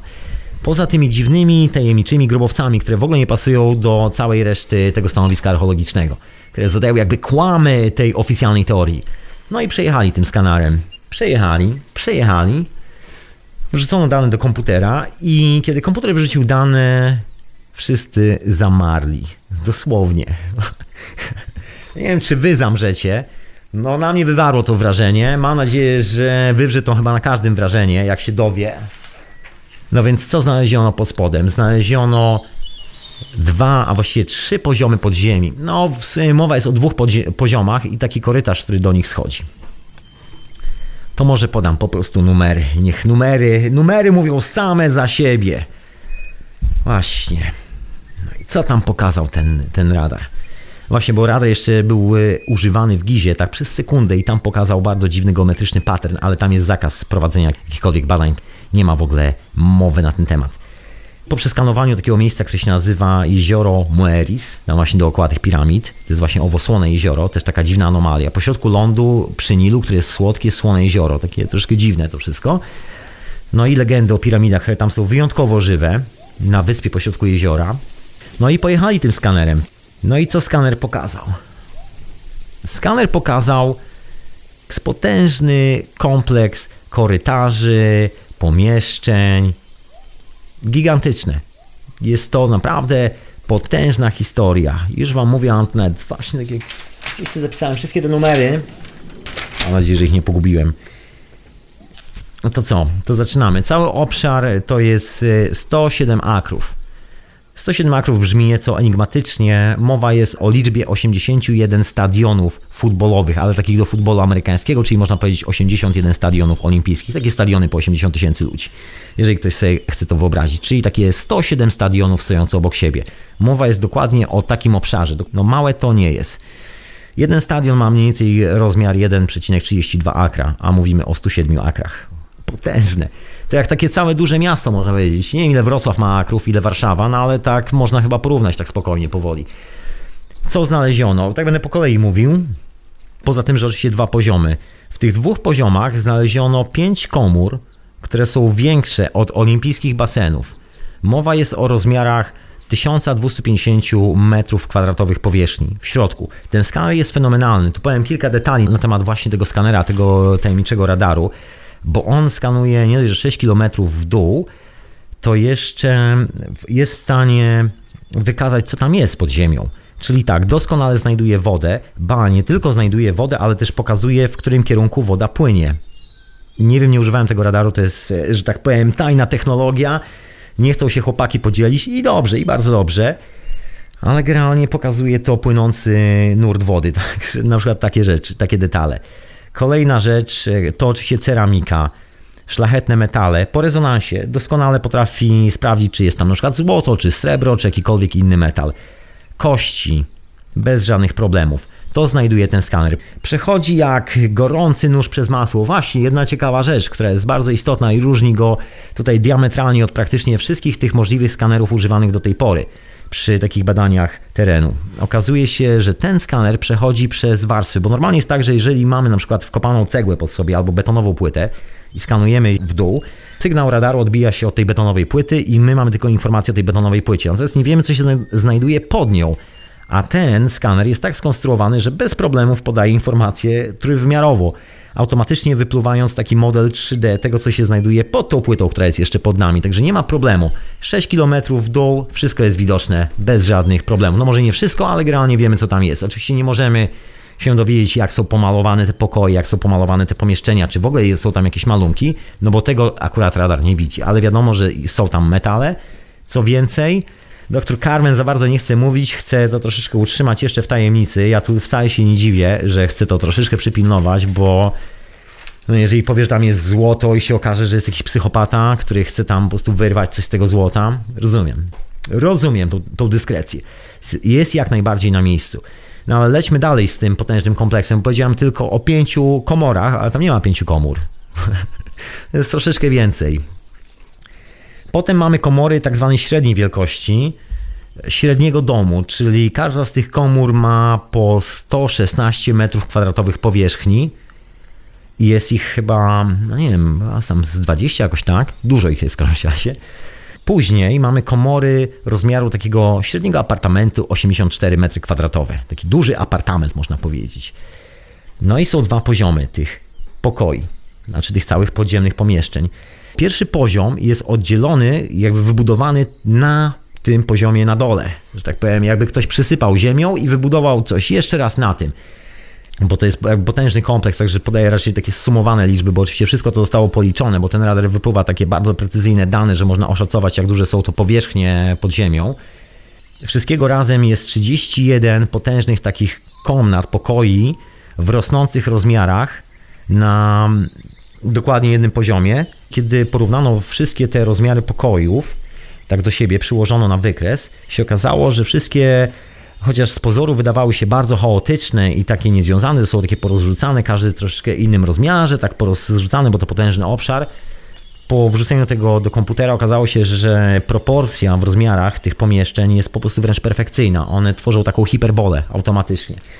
No i to jest ten poziom grubo poniżej właśnie poziomu ptolomejskiego. Tadam, grubo, grubo poniżej, grubo poniżej, właściwie nikt nie wie co tam jest, właściwie nikt nie wie z jakiego to jest okresu czasu, nikt nie wie jak stare to jest, nie wiadomo, to jest właściwie zagadka. I to jest pierwszy poziom. I teraz zejdźmy sobie na drugi poziom. One są w tych dokumentach naukowych opisane jako niebieski i czerwony. Niebieskim jest nazywany ten poziom górny, a czerwonym jest nazywany ten poziom dolny. Przynajmniej takie nazwisko wprowadziła pani dr Carmen Bolter. I jadąc dalej z tymi informacjami, co się tam jeszcze okazuje? Co się okazuje w tym wszystkim? Na pierwszym poziomie, czyli tym najniższym, są 32 pokoje, na poziomie drugim jest 31 pokoi. I dokładnie wszystkie pokoje mają ten sam pattern, czyli jeżeli sobie wrzucimy do komputera dane z tej pierwszej warstwy i z tej drugiej warstwy, to dokładnie wypływają nam taką samą hiperbolę, taką samą amplitudę, jeżeli chodzi o proporcje wszystkich pomieszczeń dobranych do kupy. Nie za bardzo przypadkowo to chce wyglądać. No i teraz ile tego wszystkiego jest, słuchajcie. Tam jest tego po prostu potężna ilość. Sam poziom niebieski, czyli ten na samej górze, to jest jakieś 17 102 metrów kwadratowych wewnątrz samej przestrzeni pod ziemią w tych wszystkich pomieszczeniach. E, poziom czerwony, czyli ten poziom niżej, to jest 18 658 metrów kwadratowych. troszeczkę, troszeczkę. Czyli średni rozmiar pokoju, który się znajduje na tym poziomie niebieskim, przypada mniej więcej na 522 metry kwadratowe. To jest rozmiar naprawdę takiej dużej willi. A średni rozmiar pokoju w tym niższym poziomie, który jest głębiej wkopany, czyli czerwonym, wynosi jakieś 583 metry kwadratowe. No to też całkiem niemało. Jest gdzie ogródek zrobić i to wszystko jest pod ziemią. Właśnie, i chcia, chciano zrobić jakieś wykopaliska archeologiczne, ale okazało się, że nie można, ponieważ jedna z tych glinianych piramid zaczyna się obsypywać, bo tam jest jakiś ciek wodny i oczywiście jak to zwykle w takiej sytuacji glina bardzo kiepsko reaguje, no i cały ten narożnik zaczyna się sypać i opadać i tak dalej. Oficjalne stanowisko rządu egipskiego jest takie, że pod spodem jest woda i jest zakaz jakichkolwiek wykopalisk archeologicznych, ponieważ można naruszyć strukturę tej budowli. A na nieszczęście wykopalisk archeologicznych w Egipcie. Aktualnie Zahi Hałas został zastąpiony przez jakiegoś chyba swojego kuzyna albo coś w tym stylu. O ile Zahi Hałas w ogóle nie jeździł po Egipcie, nie sprawdzał tych wszystkich wykopalisk, po prostu siedział sobie w Kairze i spijał e, śmietanę z tego tortu, no to osoba, która jest teraz szefem właśnie całych wykopalisk w Egipcie, robiła swoją pracę naukową właśnie na piramidach budowanych z cegieł glinianych, także ambicjonalna historia, po prostu nie pozwoli ruszyć tej piramidy, ponieważ jest tej praca naukowa i nie ma lewara, że to tamto. Granica niemożności, no i nie można tam nic kopać. No ale sprawdzono tym radarem, o co chodzi z tą wodą i okazuje się, że woda owszem jest, ale woda jest pod tym kompleksem, czyli woda jest poniżej poziomu czerwonego, czyli jeszcze niżej. Czyli ta cała woda, która gdzieś tam cieknie obok piramid, w ogóle nie wcieka absolutnie do tych podziemi. One są w jakiś sposób zabezpieczone, zakonserwowane, nic tam takiego ten radar nie pokazuje, że był ani, ani kropli wody w tych podziemiach. Poza tym, że oczywiście pokazuje zbiorniki wody, które są pod tymi podziemiami. Taka ciekawostka oczywiście. No, dodatkowo jest tam jeszcze taka bardzo ciekawa rzecz. Osobny korytarz połączony komorami. Tak, jak to wygląda? Jak, jak to opisać? Bo w sumie radio. No właśnie. E, to może przerzućmy kartkę na stronę M46, ilustracja numer 8. Nie, no, okej, okay, opowiem wam jak to wygląda.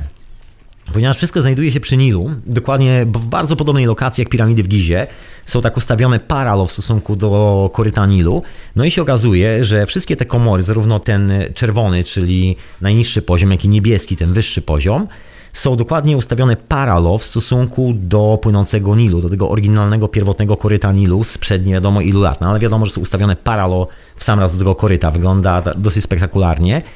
Dziwnie to wygląda, ponieważ nie wszystkie są połączone ze sobą z tych pomieszczeń. Niektóre są połączone ze sobą, niektóre nie. Pomiędzy nimi są potężne tunele, właściwie nawet nie tyle tunele, ile hole. I to jeszcze nic, bo jest jeszcze jeden taki ekstrawagancki element tej całej budowli, który właściwie jest kompletnie nie do wyjaśnienia, że jest taka rampa podziemna, taki potężny korytarz, który tam jak na razie zbadano ma tak minimum e, właśnie ponad kilometr długości, takie korytarze podziemne. To jakby ktoś chciał wybudować lotnisko pod ziemią i właściwie to zrobił, bo to jest rozmiar właściwie lotniska, można powiedzieć. Potężne to jest. Właściwie nikt nie wie, co tam jest, skąd to się wzięło. Poza tym, że nagle się okazało, że wszystkie te legendy mówiące o tajemniczych labiryntach pod ziemią, w których jest jakaś tajemnicza historia, nagle, nagle okazują się prawdą co jeszcze o tych podziemiach, poza tym, że są paralo i że już nie są takie tajemnicze, że naprawdę funkcjonują. Policzono ile to w ogóle wszystko ma, bo to jest tak potężny kompleks, że to się w głowie po prostu nie mieści. Aha, to już mówiłem, że nie wszystko jest połączone korytarzami, że znakomita część tych komór jest w ogóle osobno, jest jakimś takim backupem. Właściwie nie da się tam za bardzo sądy wpuścić, bo jest zakaz, także nie wiemy co tam jest. Same korytarze mają przestrzeń 1488 metrów kwadratowych. To są potężne przestrzenie, naprawdę nie jest w kij dmuchał. Jeżeli tylko na korytarzyki, na połączenia pomiędzy komnatami, no to wyobraźmy sobie, co tam jest. No legenda, legenda, która została w Egipcie i legenda znajdowana na tych najstarszych manuskryptach mówi o tym, że kiedy głowa lwa spotkała się z rakiem, coś się wydarzyło.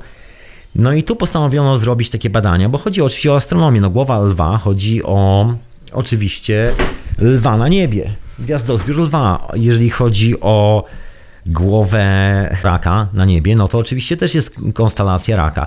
My te wszystkie nazwy, to, że nazywamy coś lwem, rakiem i tak dalej, i tak dalej, wzięliśmy dokładnie z Egiptu. To jest dokładnie to samo nazewnictwo, także dalej kultywujemy, kultywujemy część tej tradycji. No i jest taki ciekawy zapis, że właśnie wtedy się coś wydarzyło. No i zaczęto badać w ogóle te piramidy pod troszeczkę innym kątem. I się okazuje, że gdyby sprawdzić ułożenie według gwiazd, bo w dzisiejszych czasach już się takie rzeczy robi, chodzi o ułożenie na planety, bo wiadomo, że te wszystkie sprawy są zorientowane w jakiś sposób kosmicznie i to nie jest dowcip, się okazuje, że obrót planety, że jakby kąt precesyjny planety musiał wynosić troszeczkę inaczej. Teraz wynosi 14 stopni, wtedy kiedy to było budowane, prawdopodobnie wynosił 13 stopni hipoteza, która za tym stoi, poza tym, że oczywiście odkopano w wykopaliskach archeologicznych po prostu ślady tego, że inaczej orientowano budynek astronomicznie i nie jest to bynajmniej błąd, bo mówimy to o takiej technologii, której my sami nie posiadamy. Jeżeli ktoś posiada taką technologię, to na pewno takich błędów nie robi, tylko wie, co buduje. No, a teraz mamy kąt 14 stopni. widać pewną drobną różnicę, jakby pewien drobny kataklizm. Wiemy po ostatnim tsunami, że takie rzeczy potrafią się dziać. Ostatnie tsunami przyspieszyło ruch spinowy Ziemi o tam ileś tam sekundy, co było takim głośnym newsem. Wśród naukowców się okazało, że wow, a jednak takie rzeczy się dzieją. Także może tak być. I ślad, o którym wspomniałem, to jest owe 360 dni w egipskim kalendarzu. Dokładnie 360 dni. Teraz mamy 364. To jest właśnie to przesunięcie kąta precesyjnego z 13 stopni na 14. Mowa w tej legendzie o tym, kiedy głowa lwa spotkała się z rakiem, coś się wydarzyło, właśnie mowa jest o tym, że to coś się wydarzyło, było jakąś globalną katastrofą i cały ten obiekt wygląda bardzo podobnie do Gobekli Tepe. Tu te analogie są po prostu jednoznaczne. Słyszeliście o Gobekli Tepe? Nie słyszeliście? To zapraszam do archiwum Radia na Fali. Wykopaliska archeologiczne, które zaprzeczyły oficjalnej teorii historii, która mówiła o tym, że neolit, kamień łupany, później jakieś tam era, później era brązu, miedzi, żelaza itd., tak itd. Tak Okazało się, że to wszystko jest bullshit. Są na to ślady w archeologii, znajdują się w miejscu, które się nazywa Gobekli Tepe. Informacji na ten temat jest naprawdę już sporo. No i się okazuje, że właściwie mowa jest o podobnym paternie, bo Gobekli Tepe to jest taki zespół właśnie nie wiadomo czego, czy świątyń, czy cholera wie co takie okrągłe, kamienne kręgi. Tak to można najszybciej nazwać. I wszystko zostało przysypane górą, takim wielkim skrócie wam powiem, i leżało przysypane górą przez 10 tysięcy lat. Specjalnie zostało zasypane górą, żeby nikt tego nie znalazł. Znaleziono to w latach 60., tam kawałek tego znaleziono, że jakaś dziwna kultura, a później odkopano w latach 90. i nagle pod koniec lat 90. się okazało, że właściwie stojąc na górze stoimy na takim potężnym kompleksie, który składa się z około 30 takich potężnych kamiennych kręgów, które są wielkości, no, są większe od Stonehenge w każdym razie.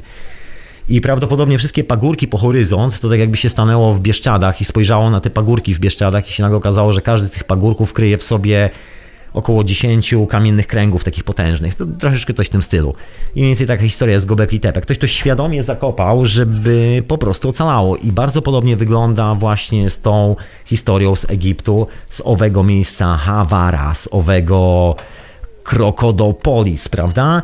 Wszyscy tak śmiali, mówili o tym, że to niemożliwe, że takie rzeczy się dzieją i tak dalej, a mam, ale mamy już dowód, te badania zostały dokładnie przeprowadzone raptem parę miesięcy temu, chyba 6 tygodni temu właściwie ściekły ostatnie dane z tych radarów, także dostajecie prosto na gorąco te informacje. Potężne kompleksy. Wiadomo, że też potężne kompleksy są w Gizie i pod piramidami. Nawet Zahi Hałas pewnego razu się przyznał, że coś tam e, gdzieś tam nieformalnej rozmowie, że jest tego i jest w cholerę, ale oficjalnie później zaprzeczył wszystkiemu, powiedział, że nie ma żadnych podziemi pod żadnymi piramidami w Egipcie. Podziemia w Egipcie nie istnieją według oficjalnej egiptologii. No tu, poza oczywiście takimi jakimiś korytarzekami, gdzieś wkopanymi w piramidę i tak dalej, takie proste sprawy, podpiwniczenie można powiedzieć, ale żeby potężne kompleksy podziemne istniały i to kompleksy, które mają wielkość 81, 81 stadionów olimpijskich, no to nikt raczej nie mówił. Raczej twierdzono, że każdy, kto mówi, że jest taka możliwość, jest wariatem.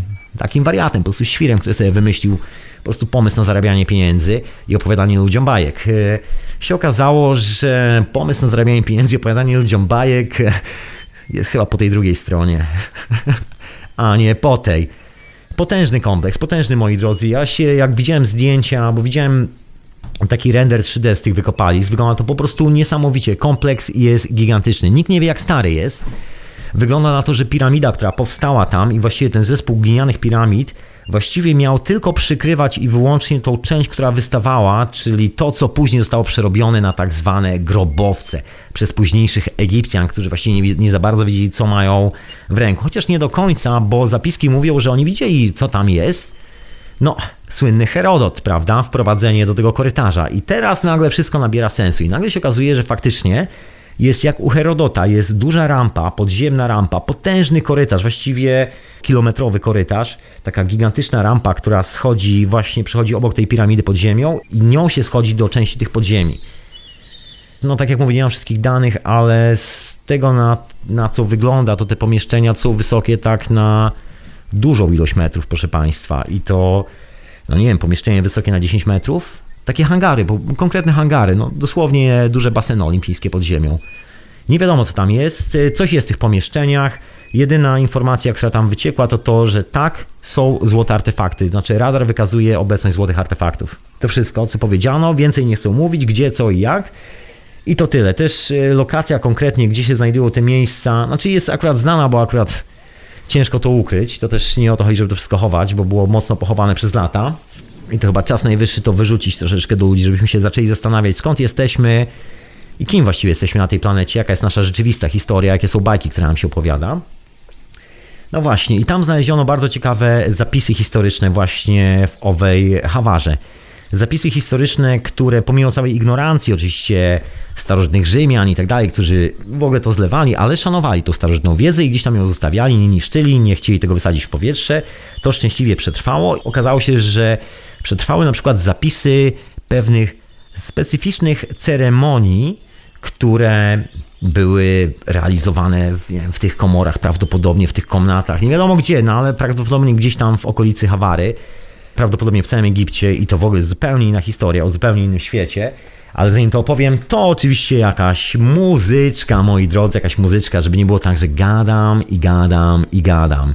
Zatem posłuchajmy jakiegoś dźwięku.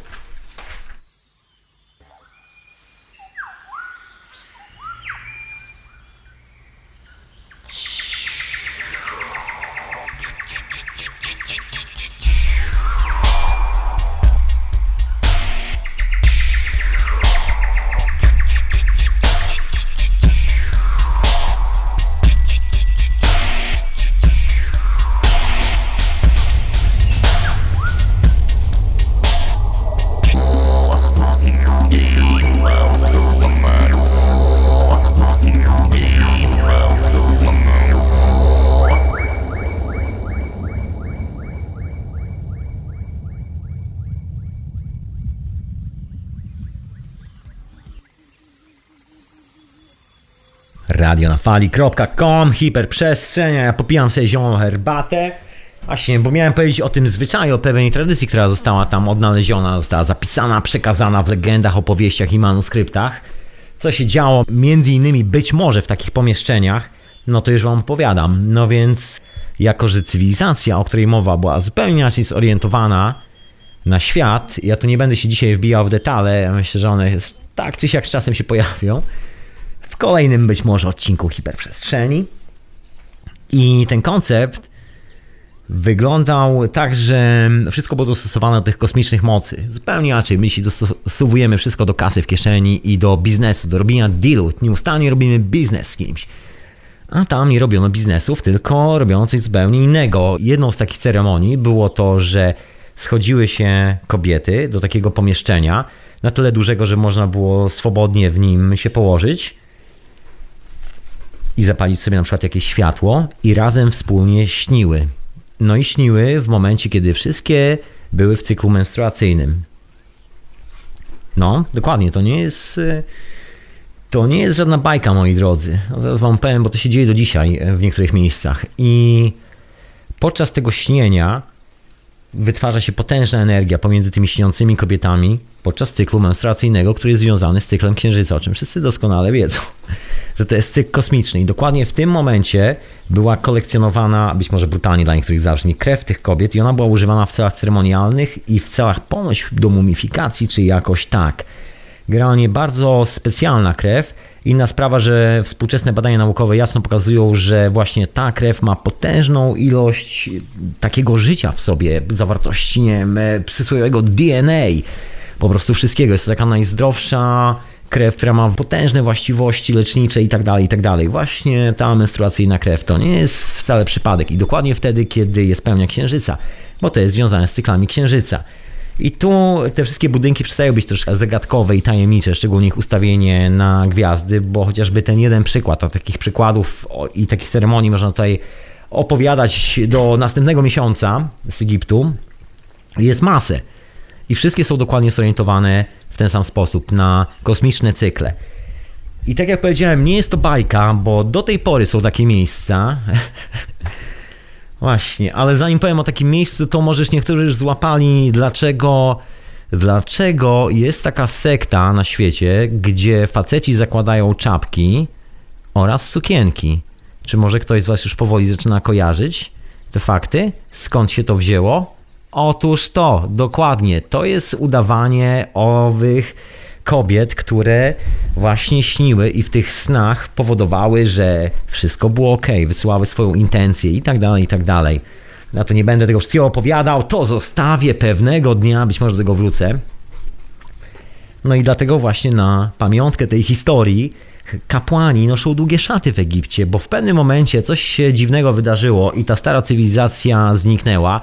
Przyszli jacyś kompletni troglodyci na ich miejsce i to naprawdę tacy tępi troglodyci. Mieli tam resztki tej technologii prawdopodobnie. O tym wiemy, że jakieś tam resztki na bank były. No ale za bardzo nie umieli z tego korzystać, poza tym, że jedynie przebierali się chłopaki za dziewczyny, żeby wyglądać troszkę tak bardziej kosmicznie, bardziej, że są niby związani z cyklami księżyca. No ale wiadomo, że chłopaki nie mają cyklów menstruacyjnych, także sorry guys, ta ściema tutaj nie przechodzi. No, do tej pory Kościół katolicki, Watykan ma kilka takich, nie wiem jak dużo. Ja oficjalnie wiem o dwóch miejscach, właściwie o jednym na 100%. Wiem że istnieje drugie. Taki zakon, jakiś sióstr zakonnych, to jest tylko zakon kobiecy i to taki tajemniczy zakon kobiecy, który jest utrzymywany tam gdzieś w ogóle na jakichś antypodach, peryferiach cywilizacji. One mają kompletny zakaz kontaktowania się w ogóle ze światem zewnętrznym i właściwie oficjalnie można się czasami tylko dowiedzieć, kiedy jeden z papieży jest chory albo coś w tym stylu, że komuś się wymsknie i powie, że właśnie te siostry odmawiają modlitwy w jego intencji, żeby go uzdrowić. I to jest właśnie takie kółko intencjonalne, które dokładnie wykonuje te same praktyki, które wykonywano w Egipcie. Zresztą nic dziwnego, bo cała ta watykańska wiara, cały ten, cała ta pocztówka dla turystów z Jezusem, który nigdy nie istniał, cała ta ściema, to jest tylko ściema dla naiwnych turystów. Natomiast to, co stoi za fasadą Watykanu, jest czymś zupełnie innym. To jest część tej hermetycznej wiedzy, a dokładnie kult słoneczny. Ale o tym to może innym razem, bo bo to jest długa historia, moi drodzy, i też zahacza, zahacza dokładnie z tą historią bardzo mocno. Dlatego dzisiaj wspomniałem o kilku nazwiskach. Te nazwiska, myślę, niedługo w następnych hiperprzestrzeniach być może się pojawią jeszcze raz, przynajmniej parę z nich. I troszkę się pobujamy po średniowiecznych klimatach, po średniowiecznej Europie. To zapraszam na kolejne odcinki przy okazji, bo postanowiłem ten temat troszkę odgruzować, tym bardziej, że no właśnie jest takie potwierdzenie, że ten labirynt jest. Ja pamiętam e, takie swoje dyskusje z bardzo ciekawymi ludźmi, którzy się też zajmowali tym tematem 20, no 20 lat temu, tak chyba spokojnie, jeżeli nie 20 parę lat temu, właśnie na temat tych labiryntów podziemnych pod Gizą i w ogóle na temat labiryntów w Egipcie i na temat szans w ogóle ich eksploracji i tak dalej, i tak dalej. Że koniec końców coś, co praktycznie robiło z nas wariatów, przynajmniej ta wiara w to, że warto to zbadać, że być może coś takiego jest, że że przecież są informacje o tym, że są wejścia do jakiejś podziemi i nikt nie chce tego penetrować. Rząd egipski to zablokował, postawił żołnierzy z karabinami przy. Nie żartuję, żołnierze z karabinami tam nie stoją, ale są zamurowane, po prostu zablokowane, nie można tam wejść. Zapomnijcie o takich historiach. I zawsze się zastanawialiśmy, jak to z tym będzie, kiedy to wreszcie wypłynie. No i właśnie wypłynęło, dokładnie parę miesięcy temu. Ten cały skan ujrzał światło dzienne. Tu ktoś ze słuchaczy na czacie przeliczył, ile to jest owe 107 akrów na hektary i wyszło tam jakieś 400 hektarów. No to sobie wyobraźcie, że macie kawał ziemi pod tytułem 400 hektarów i gdziekolwiek nie postawicie nogę, znajdujecie pod spodem gigantyczne kompleksy, które nie wiadomo jak stare są. Właśnie, bo co tam jeszcze jest pod ziemią? Jest 19 małych komór, to jest ciekawa rzecz, które nie są połączone korytarzami z żadnymi innymi pomieszczeniami pod ziemią. To jest dosyć intrygujące. Wszystko jest zbudowane bardzo proporcjonalnie, czyli jeżeli mamy poziom czerwony i rozłożenie tych wszystkich obiektów na poziomie czerwonym, to właściwie poziom niebieski jest niczym więcej jak kopią tego niższego poziomu. Taką kopią praktycznie, no, można powiedzieć 1 do 1, tylko że troszeczkę mniejszą i ta proporcja tego przesunięcia, no właśnie, 13 stopni, prawda? 360 dni, troszeczkę inna proporcja, inna prędkość obrotu dookoła własnej osi. No właśnie, taka drobna różnica. I tu rzeczy zaczynają powoli na siebie elegancko wskakiwać. Poza tym, y, właśnie tak wspomniałem o tej piramidzie, że jest tak ustawiona właśnie w takim dziwnym miejscu i generalnie jak na razie wygląda na to, że ta informacja była i Dlatego tam postawiono piramidę, nie przez przypadek. Nie dlatego, żeby coś tam robić specjalnego, tylko chyba ku pamięci na to wygląda. Rzymianie o tym miejscu doskonale wiedzieli, grzebali tam swoich ludzi i zrobili z tego świątynię pochówku, także normalne było, że nikt tam za bardzo nie wchodził ale widzieli coś na ten temat. Widzieli coś, bo tam zrobili świątynię, a Rzymianie mieli tą jazdę, tą potworną jazdę, że gdziekolwiek nie trafili i okazało się, że jest jakieś lokalne święte miejsce, to od razu musieli je przerobić na swoje potrzeby i zrobić tam swoje święte miejsce, swój cmentarz albo cokolwiek innego. To znana praktyka Rzymian. No to było takie prawdziwe barbarzyńskie plemię w Europie, co tu dużo kryć. I kolesie, którzy nie mieli żadnej technologii, właściwie wszystko ukradli od wszystkich plemion dookoła, a na końcu stwierdzili, że są panami całego świata. Taki pomysł na życie. Ciekawy, intrygujące. Właśnie, a propos tego, tego jeszcze śnienia i tych wszystkich rzeczy, to teraz sobie połączcie, skąd jest ta dziwna informacja, która funkcjonuje w obrębie korporacji o nazwie Watykan. Te dziwne informacje, które mają jezuici, które już mieli no, 500-600 lat temu, jak się okazuje, bo to wcale nie jest nic nowego. I teraz, jeżeli wchodzicie do jakiejś dużej katedry, to przyjrzyjcie się uważnie na podłogę, na posadzki, po których chodzicie. Zobaczycie tam e, specyficzne kształty labiryntów. Czy wam się to jakoś kojarzy w głowie, moi drodzy? Bo mi się kojarzy, bardzo mocno mi się kojarzy. Zresztą nie trzeba daleko szukać. Jeżeli ktoś będzie na wycieczce w Rzymie, wystarczy się przejść na Piazza, czyli Plac Świętego Piotra i przyjrzeć się konkretnie kształtowi tego placu i położeniu kolumny, która tam stoi. I właśnie z Egiptu kolumny, bo tam nie jest przez przypadek. Koleś, o którym dzisiaj mówiłem, ów uciekinier z Niemiec właśnie badaniem owej kolumny się zajmował. Dokładnie przy tej kolumnie studiował owe heretyczne dzieła nasz Kircher. I stąd próbował wywnioskować, o czym jest mowa, ponieważ jak się okazuje, chłopaki mają informacje, wiedzą co tam jest, ale nie wiedzą jak to odczytać do końca. Jest kawał historii pod ziemią, który drzemie i czeka na odkrycie. I jak się, że tak powiem, nie trudno zorientować, nikomu nie zależy na tym, żeby coś z tym zmienić. Wygląda na to, że wszyscy wymagamy od siebie nawzajem tego, żebyśmy dalej żyli w takim samym stanie, w jakim żyliśmy, żebyśmy dalej wierzyli w bajki o Jezusach, bogach i tego typu historiach, a nie zajmowali się sprawdzaniem, skąd naprawdę pochodzimy, kim naprawdę jesteśmy. Inna sprawa, że w Egipcie nie istniało słowo Bóg. To jest też taka ciekawostka. W ogóle nie było takiego pojęcia jak Bóg. To jest taki demon, demiurgiczny demon pewnej sekty, który się pojawił jeszcze grubo przed e, pomysłami na finezyjną postać zwaną Jezusem Chrystusem. Także ten pomysł już ma troszeczkę więcej z tym demiurgiem i pochodzi właśnie z takich e, dziwnych miejsc w okolicach Aleksandrii.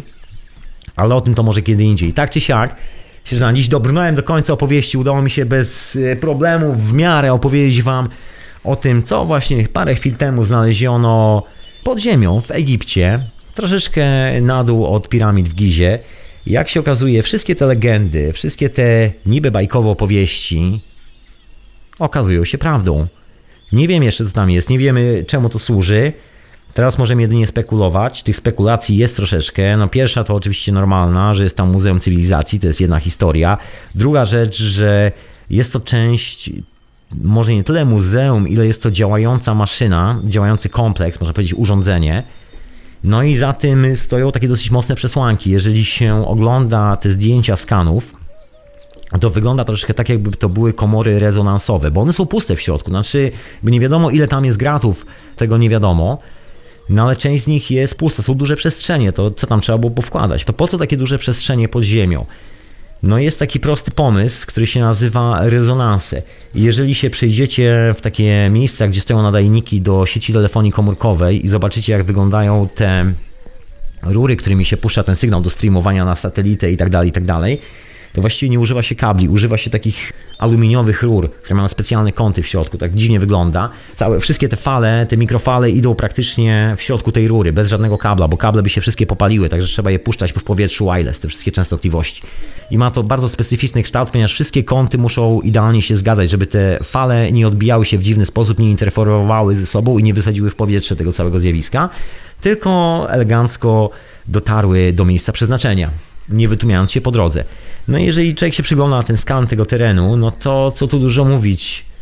Wygląda bardzo podobnie, wygląda jak kawałek urządzenia rezonansowego, chociaż właściwie naprawdę nie wiemy czym to jest. To są naprawdę takie bardzo wieśniackim powiedział spekulacje, które mogą zostać kompletnie zgaszone przez wejście do tych pomieszczeń i odkrycie co tam naprawdę jest. Także na razie możemy się tylko zastanawiać, możemy tylko spekulować i nic więcej. Niemniej wiemy już, że wcale nie pochodzimy od jakiejś ery żelaza, ery kamienia łupanego, żadnych takich rzeczy. Nie ma to nic wspólnego z naszą historią, to cała bajka, której nas uczono w szkole. Wygląda na to, że właściwie mieszkamy na ruinach naszej starej, prastarej cywilizacji o której nie mamy bladego pojęcia. Jesteśmy w ogóle wyprani z całej naszej historii. Ten kawałek historii, który miał służyć za zaczyn do tworzenia cywilizacji, wybudowania na nowo i stworzenia normalnego świata do życia, posłużył za materiał w rękach psychopatów do budowy jakiegoś steroryzowanego społeczeństwa pełnego psychopatów, czyli cała ta historia z wiarą w Jezusa Chytrusa, Watykan, cały ten bullshit dookoła, całe te bzdury z, z monoteistycznymi religiami. Nagle się okazało, bo przecież te wszystkie mity skądś muszą pochodzić. Ludzie się zastanawiali, skąd się biorą w tych mitach pewne elementy, które tak do nich nieustannie nie pasują. Skąd się biorą te rzeczy? Dlaczego w Egipcie znajdujemy dokładnie 10 przykazań, tylko już nie 10, tylko jest ich ileś tam, bo każdy Bóg, tam nie było słowa Bóg, było słowo istota. Każda istota z innego wymiaru zadawała nam konkretne pytanie i było ich więcej niż 10 zdecydowanie. Nagle się okazuje, że te paralo wszystkich tych opowieści o Jezusie, który jest tak sklejoną postacią z, z mitu Mitry i tak dalej, i tak dalej, i tak dalej, jest po prostu tak posklejany z tych egipskich legend, że jak się wróci do tych egipskich legend, to nagle wow, wow, trochę tu inaczej wyglądał świat troszeczkę, trochę inaczej były poustawiane wszystkie rzeczy na stole i trochę o co innego chodziło. I nagle się okazuje, że cofamy się z powrotem troszeczkę dalej w tym Egipcie do czasów, kiedy właściwie nie wiadomo, czy to był Egipt, bo my to nazywamy Egiptem, myślimy, że to Egipcjanie, to jest ta spuścizna właśnie po czasach Cartera, brytyjskich archeologów i odkrywców, którzy uparcie twierdzili, że to egipskie piramidy. A czy stoją w Egipcie aktualnie, ale czy są egipskie, nie mam bladego pojęcia. Na pewno są zbudowane ludzką ręką, na to wygląda, a co tam w tym wszystkim jest, nie wiadomo. Wiadomo tylko, że jest tam kawał historii, tak mówią legendy, i przede wszystkim, że to, co tam jest, moment konfrontacji naszej cywilizacji z naszą własną przeszłością spowoduje gigantyczną zmianę, taką zmianę, która po prostu zaora to, co jest teraz i wbuduje coś kompletnie nowego. Taradam i co się z tym wydarzy, moi drodzy, co się z tym wydarzy? To może jakaś muzyczka.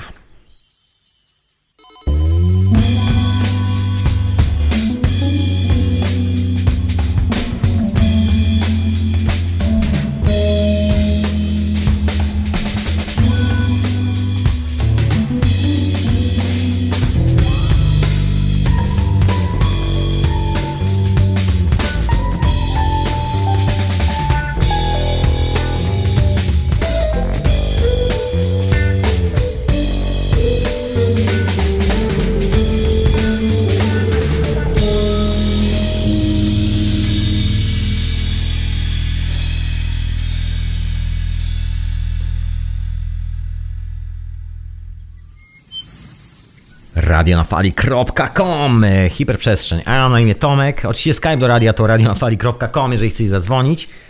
A jeszcze kilka takich rzeczy na wykończeniówkę tego tematu dzisiaj. Taki początek troszeczkę większego tematu, o którym chcę tu w hiperprzestrzeni opowiedzieć. Na parę odcinków pewnie zejdzie. Ale myślę, że intrygujące troszeczkę. Mnie to zaintrygowało i myślę, że każdy powinien to usłyszeć, a co z tym zrobi, to już jego sprawa. Właśnie, bo tam były pomysły, ja tak wrócę troszeczkę na Hawarę, do tych miejsc, gdzie są właśnie owe podziemia, do tego miejsca. I był taki pomysł, żeby wjechać tam buldożerami i zrobić takie drobne wykopaliska, przynajmniej odkryć ten pierwszy poziom od góry, czyli niebieski, ten, który jest troszeczkę mniejszy. I był taki pomysł, no ale po przeliczeniu okazało się, że właściwie jest to nie za bardzo możliwe. Pierwsza rzecz e, jest to typ piasku, który tam panuje na pustyni. Jest to taki piasek, w którym każdy ciężki sprzęt automatycznie po prostu siada i się zapada. Nie ma fizycznie możliwości wjechania jakimkolwiek buldożerem, czymkolwiek na miejsce.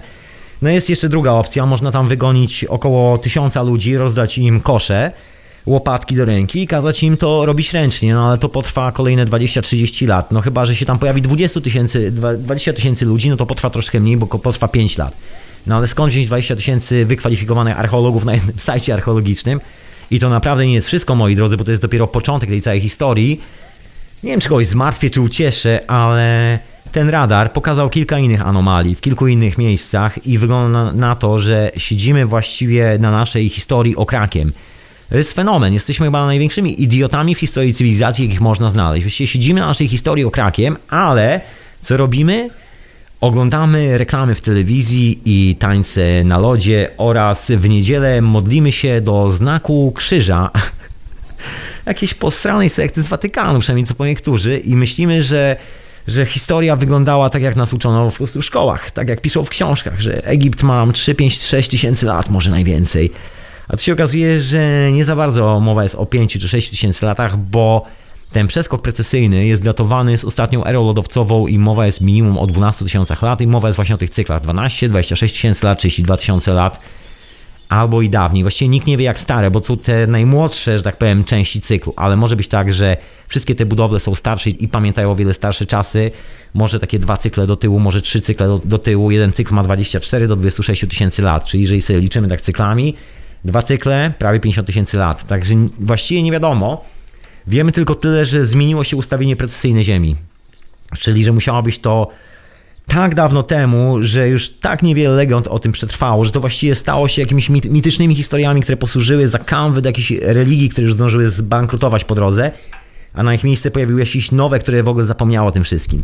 Albo coś w tym stylu. Tak czy siak, no mamy to wszystko, wiemy, że tam jest, także no nikt nam już nie może za bardzo chyba bajek naopowiadać, no bo jest miejsce. Jeżeli ktoś ma jakiś problem, to proszę bardzo, mapa Egiptu, może sobie sprawdzić, kupić bilet, pojechać to nie tylko jedna osoba się zajmuje badaniem, ale to jest uniwersytet w Kanadzie, który się zajmuje badaniem i to nie jest jeden egiptolog, tylko to jest cały sztab ludzi, inżynierów i tak dalej, ludzi związanych właśnie między innymi z tym skanerem, do tych poszukiwań i tak dalej, i tak dalej. Ja tu już odbieram telefon. Halo, halo, witam, witam, witam Konradzie. O, witam Tomku. Jak zdrówko? Mam bardzo dobrze, tylko tam kiepska pogoda u mnie dzisiaj, więc... Hator, sator, saturator, niech niebo się rozpogodzi. Więc tak, ja bym chciał się odnieść właśnie do tych historii o tych piramidach egipskich, e, właściwie o tych labiryntach tam, o których mm -hmm. mówiłeś, ponieważ według w ogóle tych wszystkich legend, to tak jak powiedziałeś, nikt do końca nie wie, co tam dokładnie się znajduje. Bo niektórzy mówią, że właśnie są tam jakieś te poziomy, e, też o których mówiłeś, a jeszcze inni mówią, że tam się znajdują jakieś przedmioty, które e, jakby mają magiczną moc. Jest taki jeden przedmiot legendarny z Egiptu, którego do tej pory nie odnaleziono. To już się chyba mi lepiej słyszysz teraz, sorry. Okej. Okay. Taka laska, która jest widoczna na każdym... A, tak, tak. Tak. Na, na hieroglifach. Dokładnie, dokładnie. Ma swoją hebrajską nazwę. Swoją drogą. Ta informacja przetrwała w hebrajskim, bo oni właściwie ukradli, żeby stworzyć swoją religię i swoje państwo, swoje w ogóle poczucie tożsamości, praktycznie ukradli wszystko, no prawie wszystko, albo z Egiptu, albo z Sumerów i wymiksowali to po drodze. Także tam jest troszeczkę informacji na ten temat, ale tam są poprzekłamywane i roztrzaskane na kawałki, także tam nie ma żadnych oryginalnych źródeł. Oryginalne źródła w których znajdowano informacje o tym, to przede wszystkim źródła gnostyckie i manuskrypty gnostyckie, niepisane w, w żadnym idisz, o wiele starsze od tego.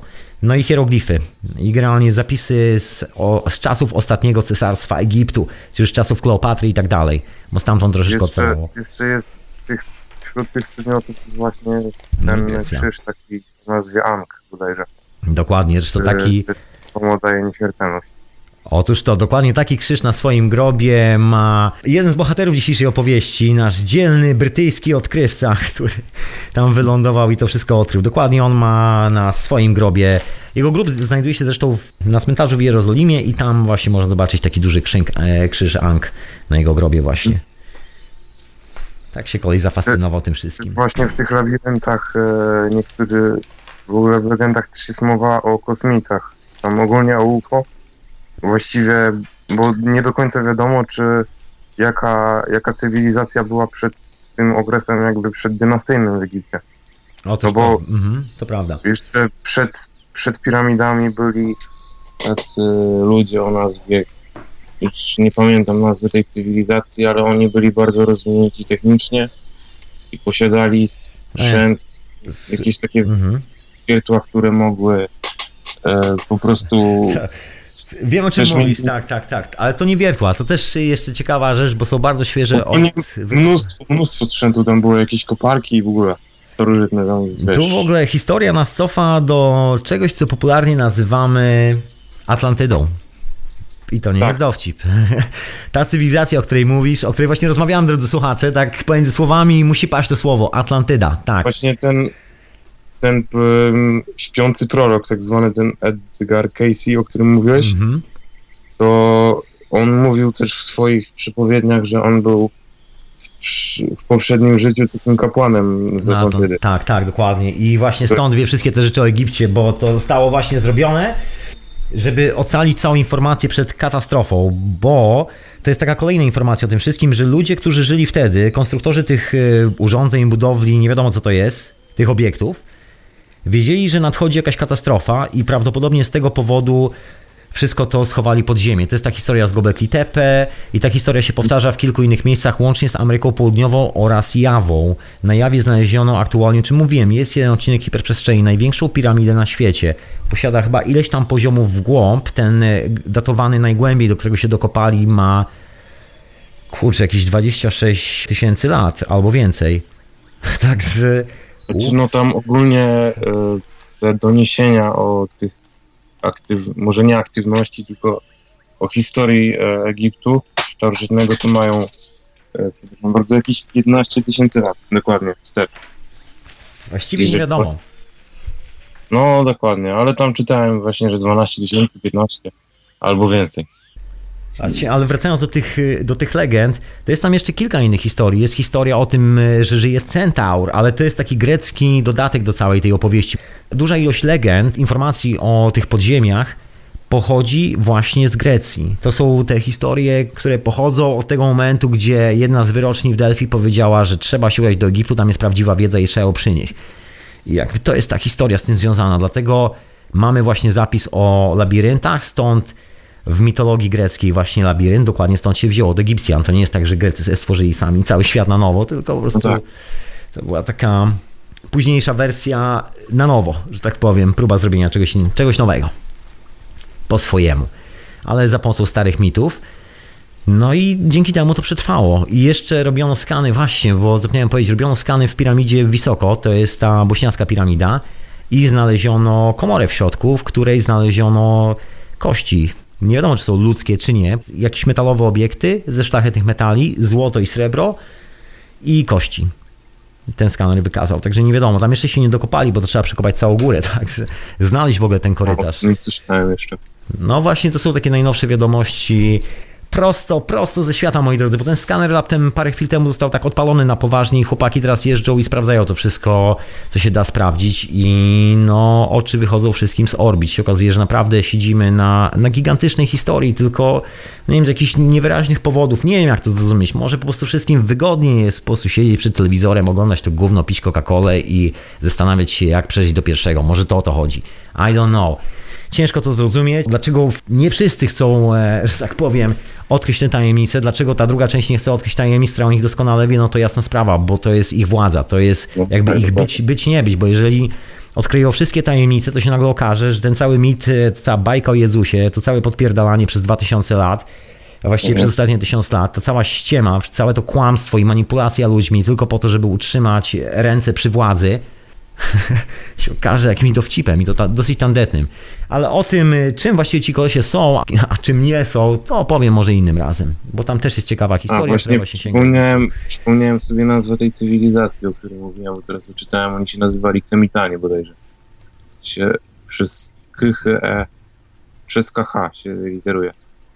Jest coś takiego, tak. Tylko, że właśnie, no tak do końca nie wiadomo właściwie o ilu cywilizacjach mowa i jakiej cywilizacji mowa, bo się okazuje, że jak wbijamy tą łopatę i mijamy ten, e, ten że tak powiem, okres ptolomejski w Egipcie, to mhm. się dokupujemy do czegoś, co archeolodzy tam 100 lat temu nazwali pierwszym i drugim Egiptem. Mamy czas, czasami pierwszego królestwa, drugiego królestwa, czasy połączonego no, królestwa. No tak, o tym mówili w podręcznikowej historii, jeżeli o tym mówię, że tam Egipt się dzielił na dwie części.